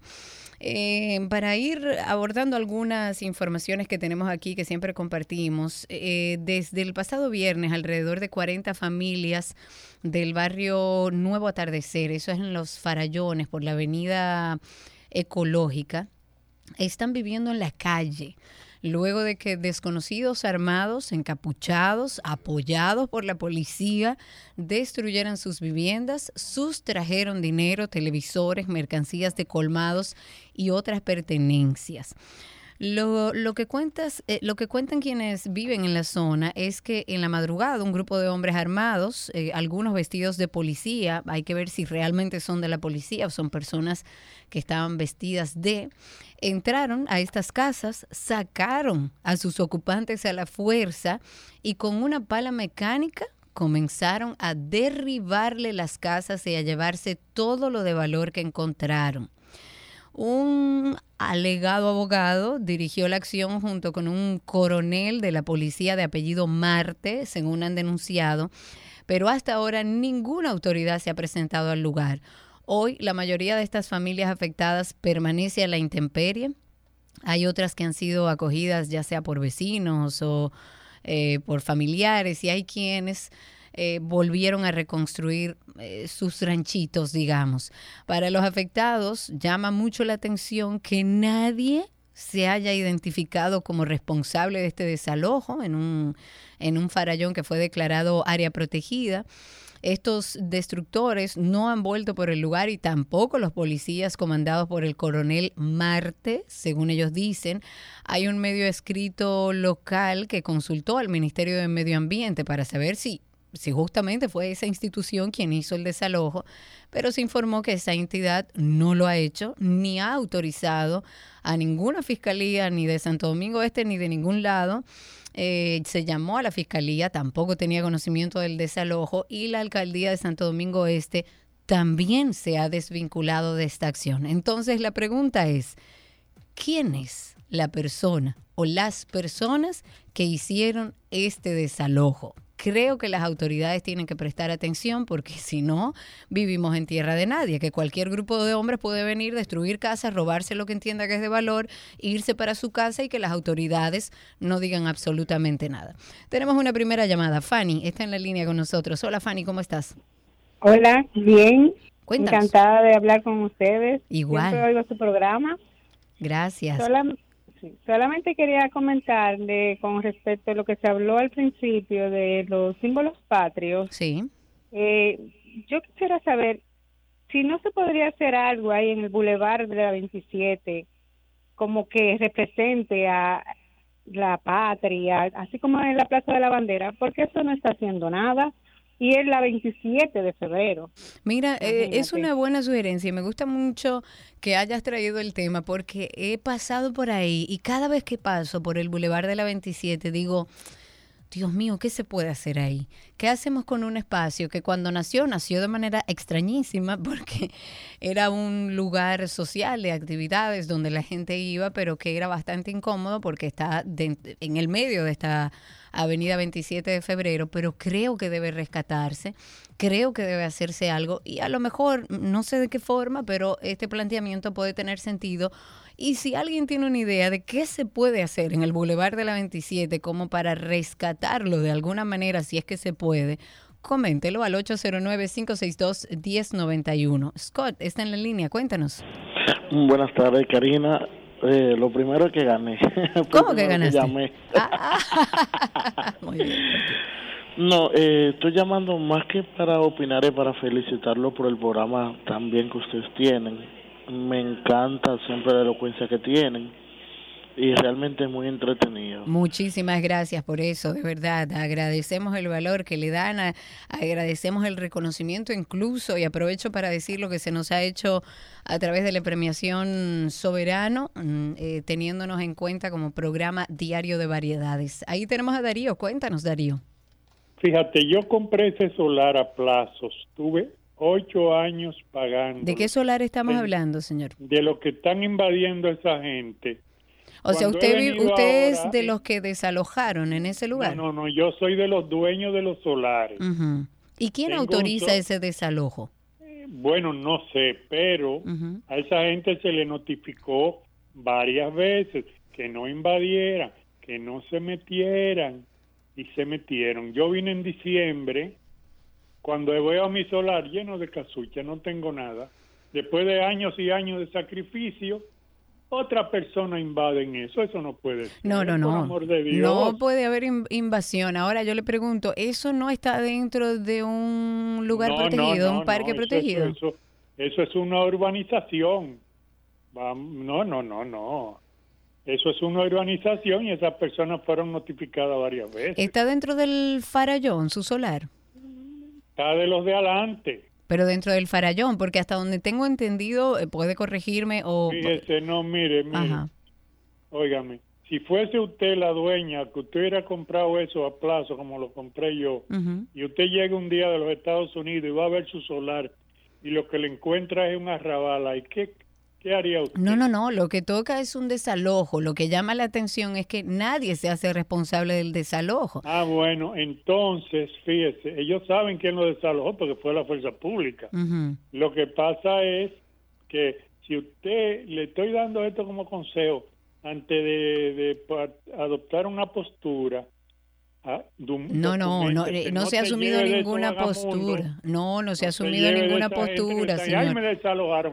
Tienen seis meses tratando de que salgan y no salen. Y yo estoy de acuerdo con usted y si usted tiene ahí un solar y es suyo, lo que procede es un desalojo. Yo no me he ido a ningún lado. Lo que he tratado de entender si realmente esto ha sido autorizado y se llevó de la manera correcta.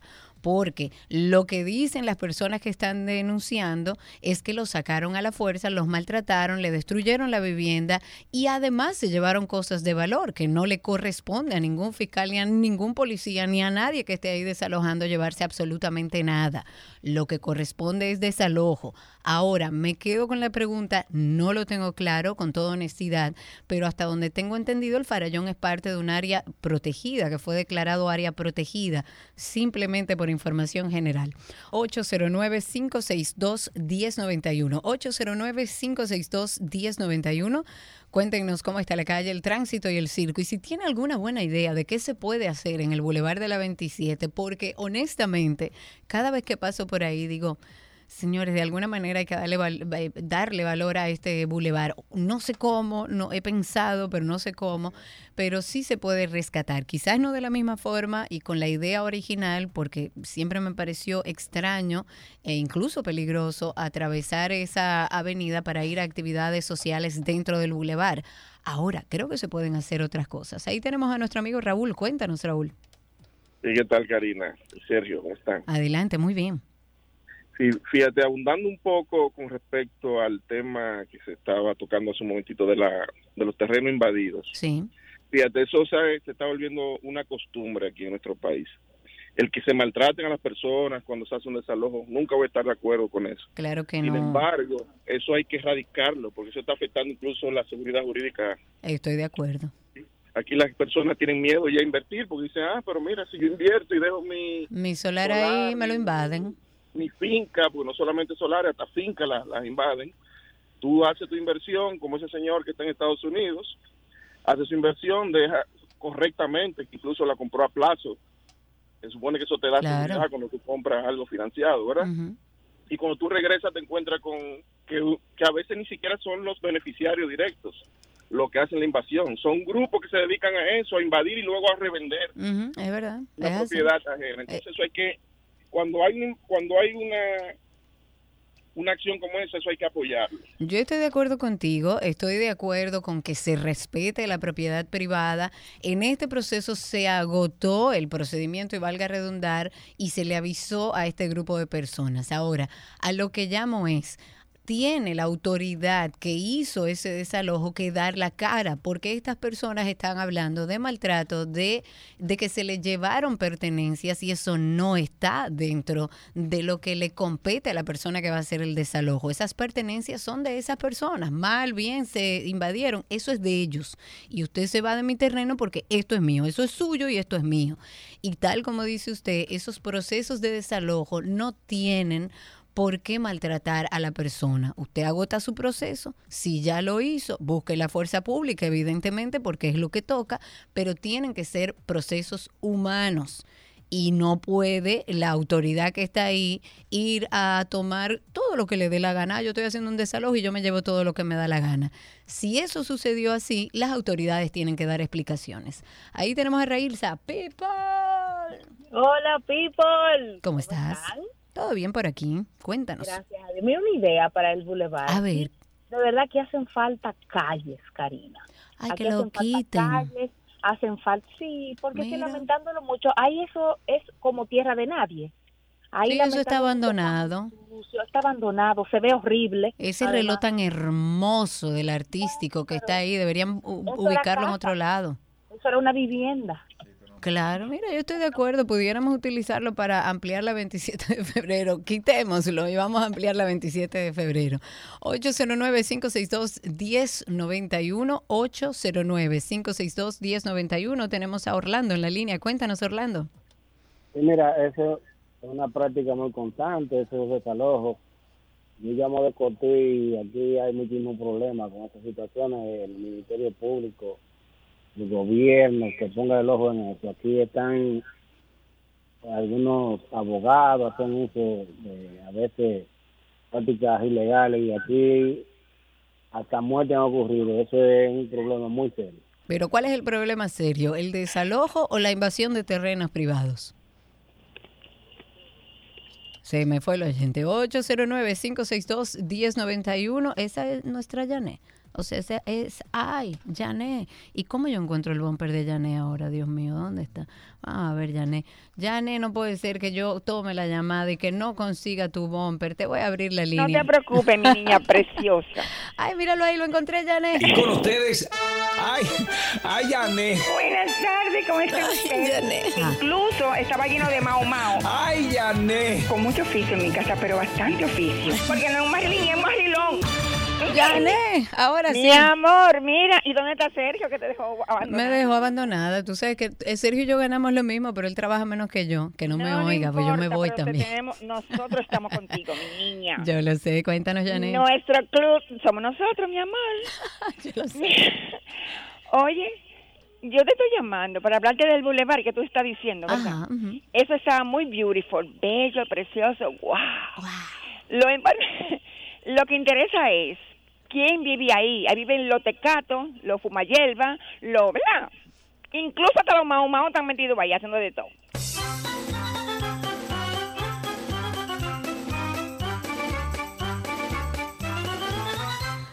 809-562-1091. Comentar que en el día de hoy la Oficina de Atención Permanente de Santo Domingo Oeste, en este caso, está conociendo la solicitud de medida de coerción a José Alfredo Ventura Tupete.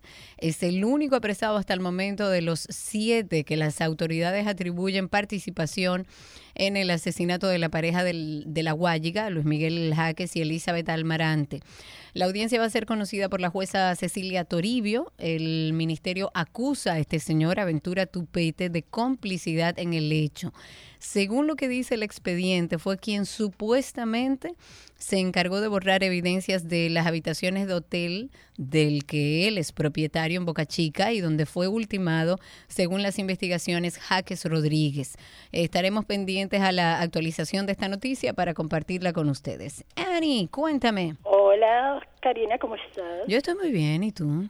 No lo vi de- no lo escuché desde, desde el principio. Sergio sigue malito. Eh, no, está mejorcito, ya está trabajando, o sea que está mejorcito. Ok. Oye, Karina, el señor que llamó, el residente en el exterior, dice que él compró ese solar con un financiamiento. La pregunta sería, ¿cómo una, una entidad financiera da un préstamo a un área que, que tú te haces la pregunta si no es eh, área protegida? Eso es lo que estoy averiguando, Ani. A ver, ¿cuándo se declaró el Farallón zona protegida? Si así fue, estoy casi segura que es zona protegida. Entonces, lo que hay que ver si ese propietario compró previo a la declaración de zona protegida o posterior a eso. Asumo que fue previo porque si fue después de declarada zona protegida, evidentemente no es válido. Si fue previo a eso y ha sido declarado zona protegida, bueno, el Estado mm, eh, declarándolo ya de interés eh, nacional deberá pagarle o bueno, se quedará con un solar a donde no puede construir. Raúl, ese sí es nuestro Raúl. Amigo, cuéntanos. Buenas tardes, eh, Karina, y saludos a Sergio donde quiera que esté. Bienvenido. Bueno, con los- hay muchos temas, pero vamos con los temitas de hoy. El asunto de este de la invasión de los solares, ese es el primer tigueraje que trajo Cristóbal Colón aquí, eso de, de- de invadir. Y no solamente estamos hablando de infelices, también hay personas, autoridades, militares, funcionarios y hasta artistas que andan en eso, especialmente con esos solares del CEA. Hay una hay una especie como de organización para estar aprovechándose, sobre todo esos solares de muchas personas que están fuera del país y también, yo mismo también he sido víctima de eso, un solar que compré hace 20 años. Y con relación al tema del bulevar, bueno, miren, eso es un elefante blanco ya, olvídense de eso. Y, y, si, y si lo anchan no va a servir porque va a haber más carros en el medio haciendo tapones. Lo que hay que hacer es convertir eso en un área verde para que el clima, Ay, sí, me la gustaría también. baje por fin en esta ciudad. Mira, me gusta eso. Yo lo sembraría de árboles, toda esa zona, pero de árboles, no de palmera, de árboles, toda esa zona central de la 27. También es una buena idea. Eh, me están mandando información con respecto al Farallón. El Gran Parque de las Américas fue creado mediante el decreto 207-02 del 20 de marzo del 2002. Esto se hizo junto a los parques urbanos Mirador Oeste, Mirador Manantiales del Norte, Mirador Manantiales del Cachón de la Rubia, Parque Nacional Humedales de los Sama y la ampliación del Parque Nacional Mirador Norte. Su polígono, a la altura del kilómetro 18 de la autopista Las Américas, cubre una superficie de aproximadamente 3.34 kilómetros cuadrados. Esta zona es mejor conocida como los farallones, que así es que nos estamos refiriendo, y forma parte del cinturón verde del Gran Santo Domingo.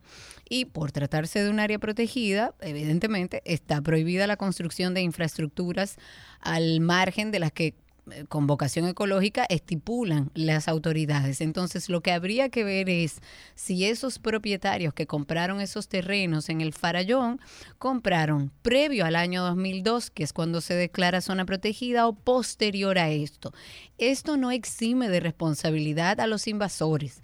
Los invasores eh, invadieron un terreno privado y tienen que salir de ahí. Ahora, lo que hay que establecer es qué va a pasar con los farallones, porque si hay propietarios, evidentemente se compran los terrenos con intención de desarrollar. ¿Qué va a pasar con eso y qué dice el Ministerio de Medio Ambiente que no debió ni siquiera permitir que esas personas que hoy están invadiendo estén ahí porque es su zona protegida y se supone que alguien debe supervisarlas. Carlos, está en la línea. Cuéntanos, Carlos todo el camino desde San Francisco de Macorís. Sin que se corte nada, ¿verdad? Sí, sí. ¿Tú sabes cuál es el eslogan de la 91? Todo el camino con la 91. Donde quiera que estés. Donde quiera que estés. Cuéntanos. Sí. Muy bien, San Francisco de Macorís es el mejor ejemplo de lo que es la invasión. Los encargados, eh, empresarios de invadir, escogen a 25 familias, eh, consiguen un lugar donde ellos pueden conseguir 150 o 200 solares, ponen esas personas, esos, infelices, al frente. Luego piden legalidad para algo que ellos hacen ilegal. Señores, cerca de donde yo vivo, que es una pequeña organización, la vida nos ha cambiado con dos invasiones.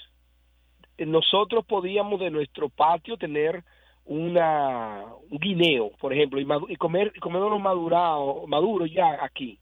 Permíteme saber que cuando que cuando comienza a llenarse tenemos que cortarlo rápido porque viene un dueño de esos. Es decir, a los farallones ahora se está preguntando la gente, ¿es legal para ese señor tenerlo o es legal para esos invasores? No, no, no. ahí es que está el problema. Es una ilegalidad de los invasores. Eso tiene que quedar claro. Usted no puede invadir un terreno porque sí, porque usted le dé la gana. Además, y tal como decía un oyente, eso es un negocio. Aquí hay gente que va, invade y vende esos terrenos. Hay mucha gente ahí que lo timaron, que lo engañaron, que le vendieron un pedazo de tierra que no le correspondía a quien lo vendió. Eso es ilegal. Ahora, por temas de información general, yo me preguntaba qué pasa con esa zona protegida, porque hasta donde tenía entendido está protegida y es así. Lo confirma un decreto del 20 de marzo del 2002. Hay que ver si esos propietarios son previo a esa fecha o posterior a esa fecha. Me voy brevemente a un corte comercial luego de hablar con Jorge y ya regresamos. Cuéntanos, Jorge. Sí, gracias, Karina. Buenas tardes para todos. Eh, fíjense, yo trabajo en un ayuntamiento y puedo decir con conocimiento de causa que llevar a cabo un proceso de desalojo de forma pacífica es una tarea casi imposible. Yo he presenciado muchos y eso por la siguiente razón, porque las bandas organizadas que realizan el tema de las invasiones. son bandas. Lo, lo que hacen es que preparan a las personas a los cuales ellos les venden los terrenos para en caso de que lo vayan a desalojar, entonces esa gente salgan a pelear. Hay una en el municipio de Jaime, en la zona industrial, hay una inversión multimillonaria de una empresa grande, paralizada. ¿Por qué? Porque las personas que residen ahí, que compraron terrenos invadidos ahí, cada vez que se va a intentar hacer un proceso de, un proceso de desalojo ahí, dicen que primero mueren hay que sacarlos de ahí. Entonces, en esos casos, ¿qué tienen que hacer los propietarios? Hacer uso de, como su nombre lo dice, la fuerza pública. Y esa es la razón por la cual es muy difícil realizar un proceso de desalojo de forma pacífica.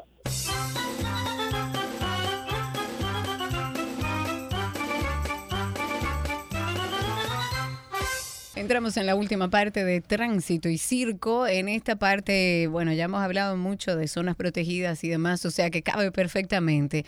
Hay un fragmento del editorial de hoy de Diario Libre que me dejó bastante preocupado. Ustedes saben que estos temas para mí son de especial importancia, los temas medioambientales. Y este tema yo siento que merece ser mencionado eh, durante esta última parte. Quiero citar el, parte de este editorial que dice lo siguiente, y cito. Los incendios forestales, siendo el de Valle Nuevo el que actualmente centra la atención por su magnitud, afectan varias provincias del país. A las alertas por los focos en el sur se suma el de algún vertedero ilegal, concretamente en Bávaro.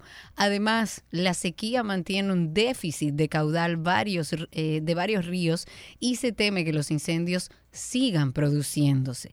En este escenario, las alarmas saltan y se repiten las mismas quejas. Falta de medios, falta de personal entrenado, equipos obsoletos, retraso en pedir las ayudas internacionales necesarias. Cierro cita.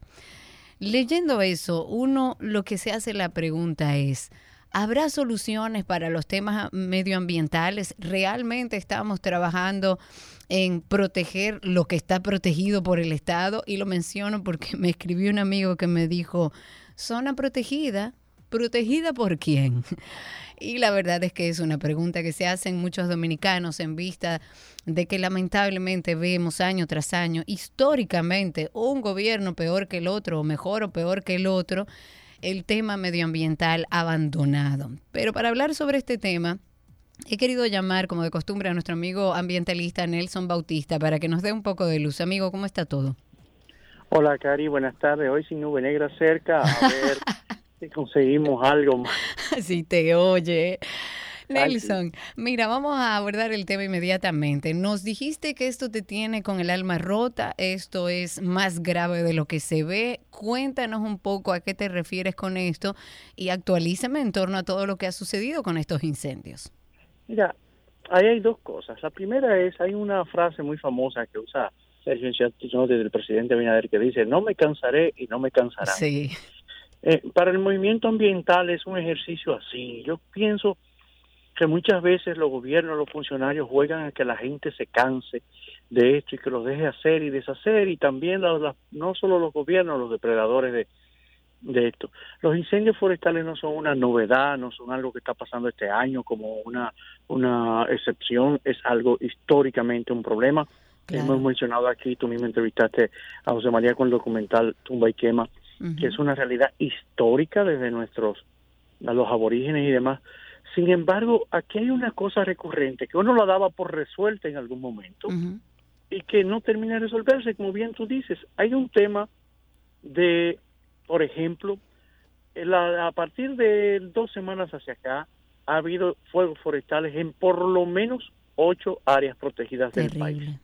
Esto es Sierra de Neiva, Bauruco Oriental, Parque Nacional Sierra de Bauruco, Loma de Guayguí, que es un área protegida de La Vega. También ha habido el, fuego de Valle Nuevo, dice el, el, encargado de fuegos forestales del Ministerio de Control de Incendios, Jerónimo Abreu, que es uno de nuestros técnicos más capacitados de, de, América Latina en tema de incendios, que es el peor en 10 años. Wow, Dios mío. Entonces, cuando tú ves esa realidad, que la mayoría de los fuegos son en áreas protegidas, eso no es fortuito. Quiere decir que no es que alguien se hizo el loco y entró y dejó un fuego encendido e incendió, no. Que no fue un descuido. no, eso lo que quiere decir es que puede haber uno que otro descuido, pero eso lo que quiere decir es que alguienes, algunas personas, la mayoría de veces dominicanos y extranjeros que son pagados para eso, van a conuquismo y se preparan para, para hacer conucos para las siembras de habichuelas, las siembras de guandules y demás e incendian eso y entonces cuando ocurre en área protegida eso solo lo que significa es que van a sembrar en área protegida y eso lo que significa es que como no hay consecuencia como tú dices muchas veces se sigue haciendo una y otra vez y escucharás no importa el ministro el mismo cliché. Serán perseguidos y sometidos a la justicia. Busca uno. Hay alguien sometido Nelson por eso.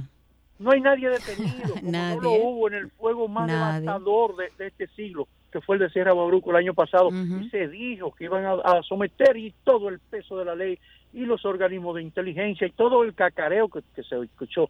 Y no agarraron a nadie, ni un gato. A nadie, es así. Es así, aquí no hay sistema de consecuencias. Por eso hablábamos hace algunos días, eh, Nelson, que dentro de la rendición de cuentas del presidente, él abordó este tema, pero la realidad es el tema medioambiental, pero la realidad es que parece que él no conoce eh, la realidad de lo que está sucediendo con, con nuestras zonas protegidas.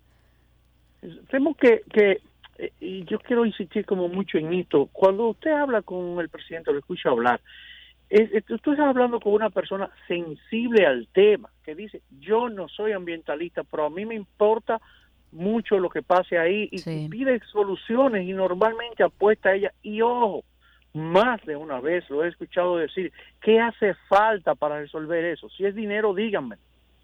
Pero más de una vez uno se encuentra con el muro de que los que se encargan de ejecutar eso, de velar porque eso ocurra o no ocurra, la verdad, ahí nos quedamos cojos, le quedan cortos. Y lo he dicho más de una vez, el mucha buena parte del gabinete de este gobierno le queda corto a la intención del presidente.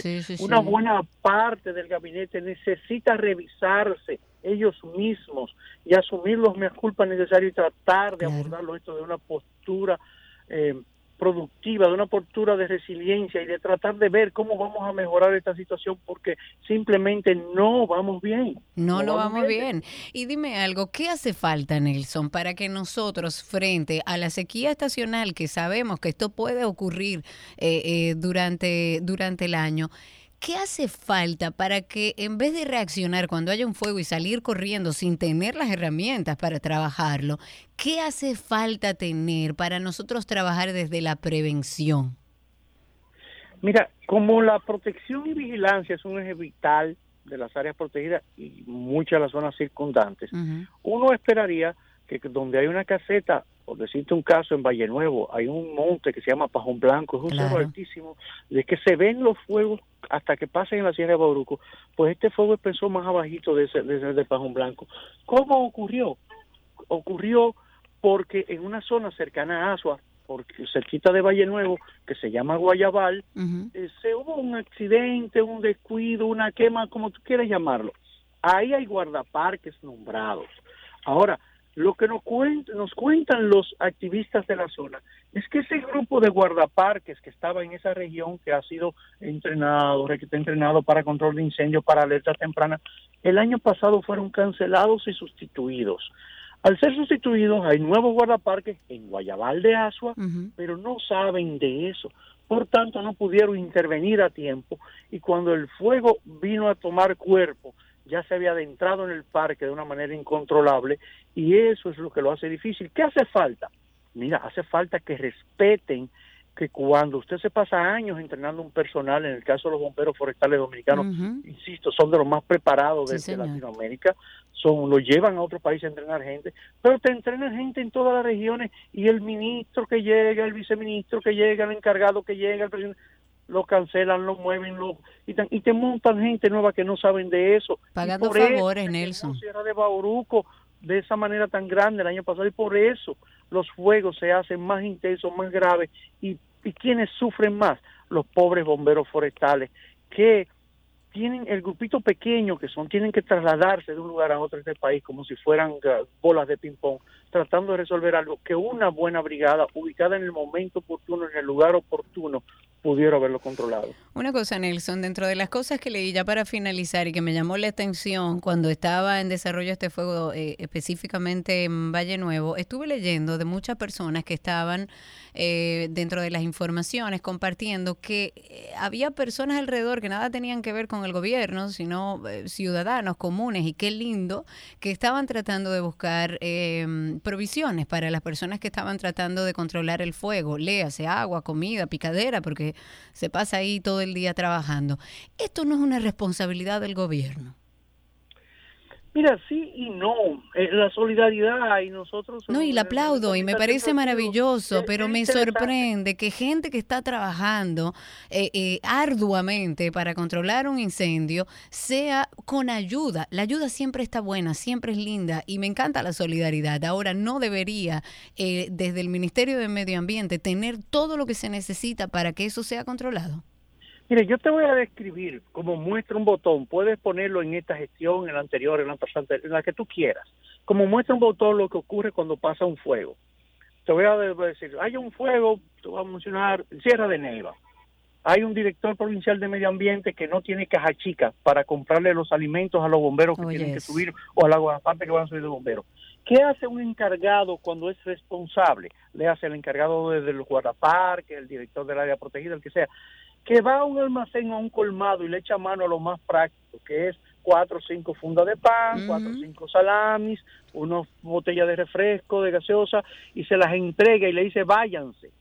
Y ahí suben para allá y se pasan dos y tres días racionando eso y quizá acaso llevan un caldero, algo de arroz, una lata de sardinas y resuelven porque nunca tienen caja chica, nunca hay dinero y si lo tienen, el que lo tiene no puede estar quizá en ese momento y después no lo reconocen el gasto porque en el colmado donde compraron no había comprobante fiscal y no se lo quieren pagar. Eso, ese ejercicio yo te, yo te puedo escribir una Biblia de mil páginas, un libro de mil páginas de las veces que ha ocurrido y sigue ocurriendo. Entonces, ¿qué ocurre? Que ya los comunitarios saben eso y saben que esa gente suben para allá a pasar trabajo y a veces no tienen agua, ni alimento, ni frazada, ni nada y suben a ayudarlo. ¿Debe ser el gobierno? Sí, debe y tiene que ser el gobierno de una vez y por todas un día. Y te puedo decir más, cuando el incendio de Sierra de Bauruco, el propio presidente se interesó y le llevaron los bomberos, un, un grupo de ellos, y se reunieron con ellos y él le preguntó qué hacía falta y le dieron una lista de cosas y autorizaron recursos para esa lista de cosas.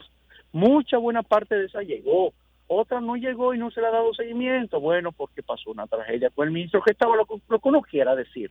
Sin embargo, eso no termina de resolverse de una manera que esos, esos sacrificados servidores públicos finalmente tengan todas las herramientas, todo el apoyo y toda la capacidad logística para responder con la urgencia que esto amerita. Nelson, muchísimas gracias. Siempre un placer conversar contigo, que nos actualice sobre el tema medioambiental. La verdad preocupa. Debería el presidente, así como ha hecho con la policía, pero sin que tarde cuatro, cinco, seis o siete años, sino que veamos resultados, hacer una reforma también en el Ministerio de Medio Ambiente, porque definitivamente eso no está funcionando. Ya regresamos.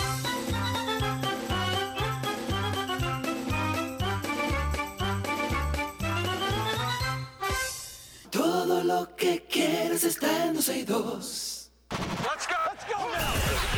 There's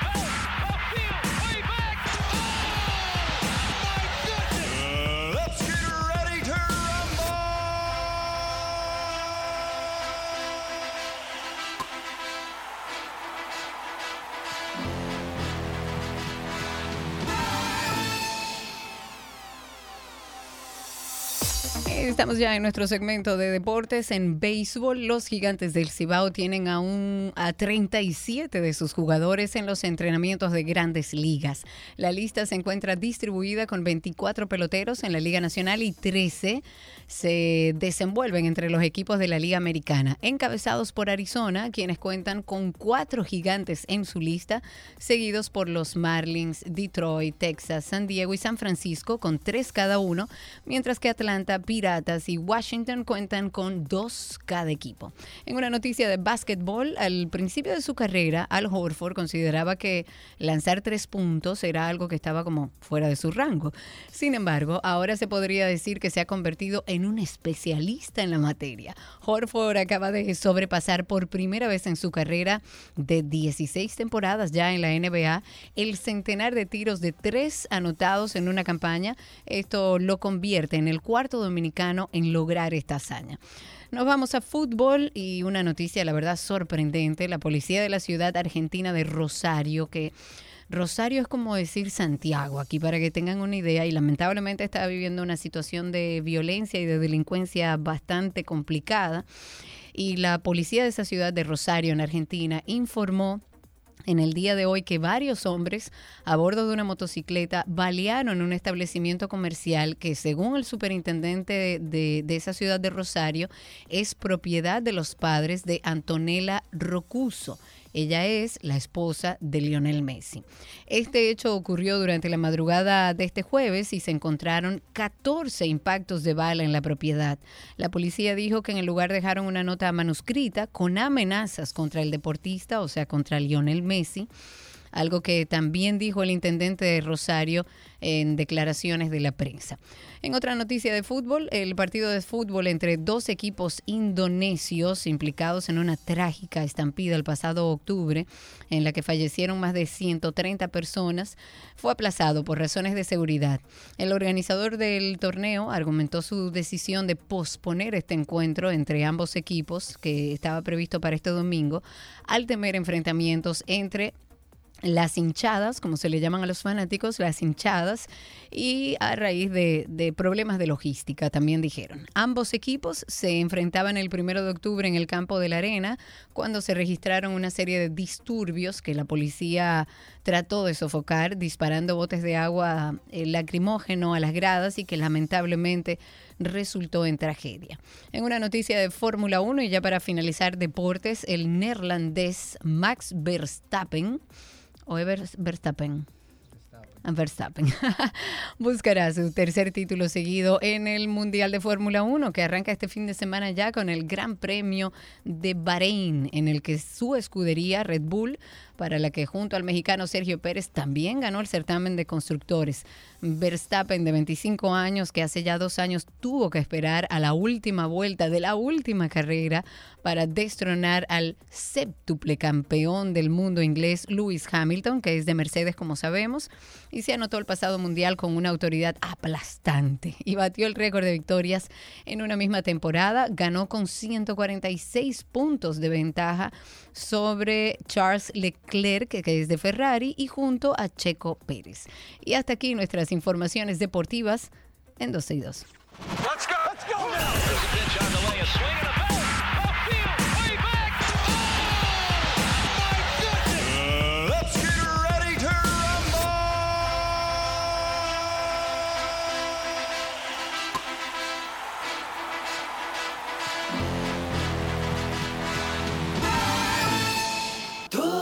Que quieres está en 12 y 2.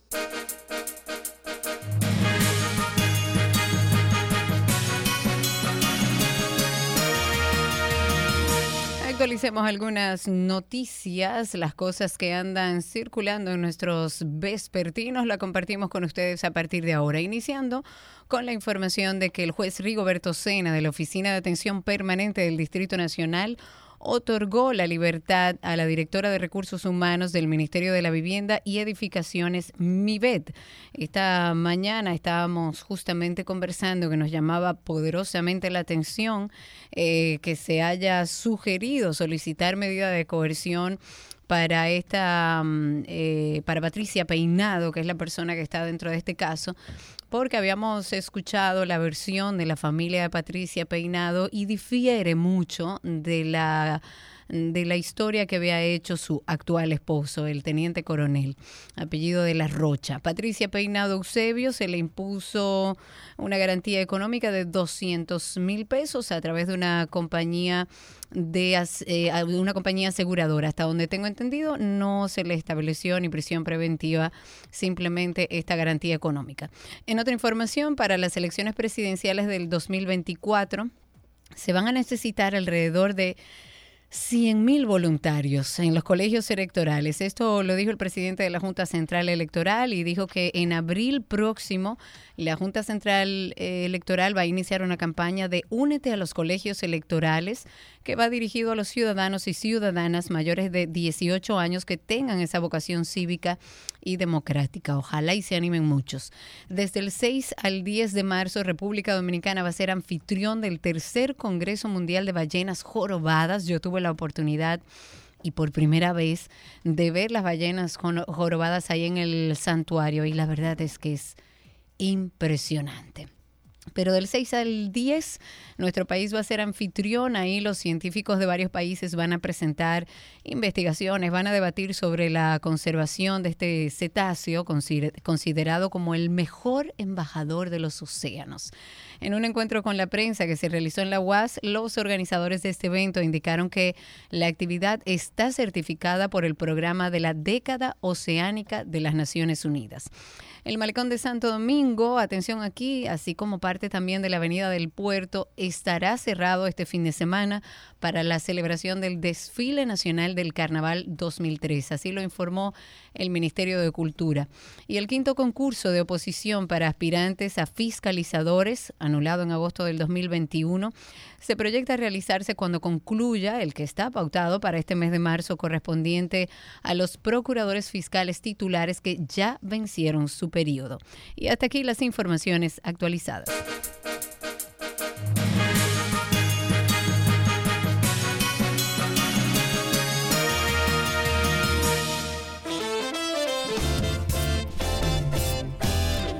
Despedimos, señores. Será hasta mañana. Gracias por acompañarme estas dos horas 30 minutos. Eh, quedan muchas cosas pendientes para el día de mañana, pero siempre con la garantía de que seguimos esta conversación a través de las redes sociales.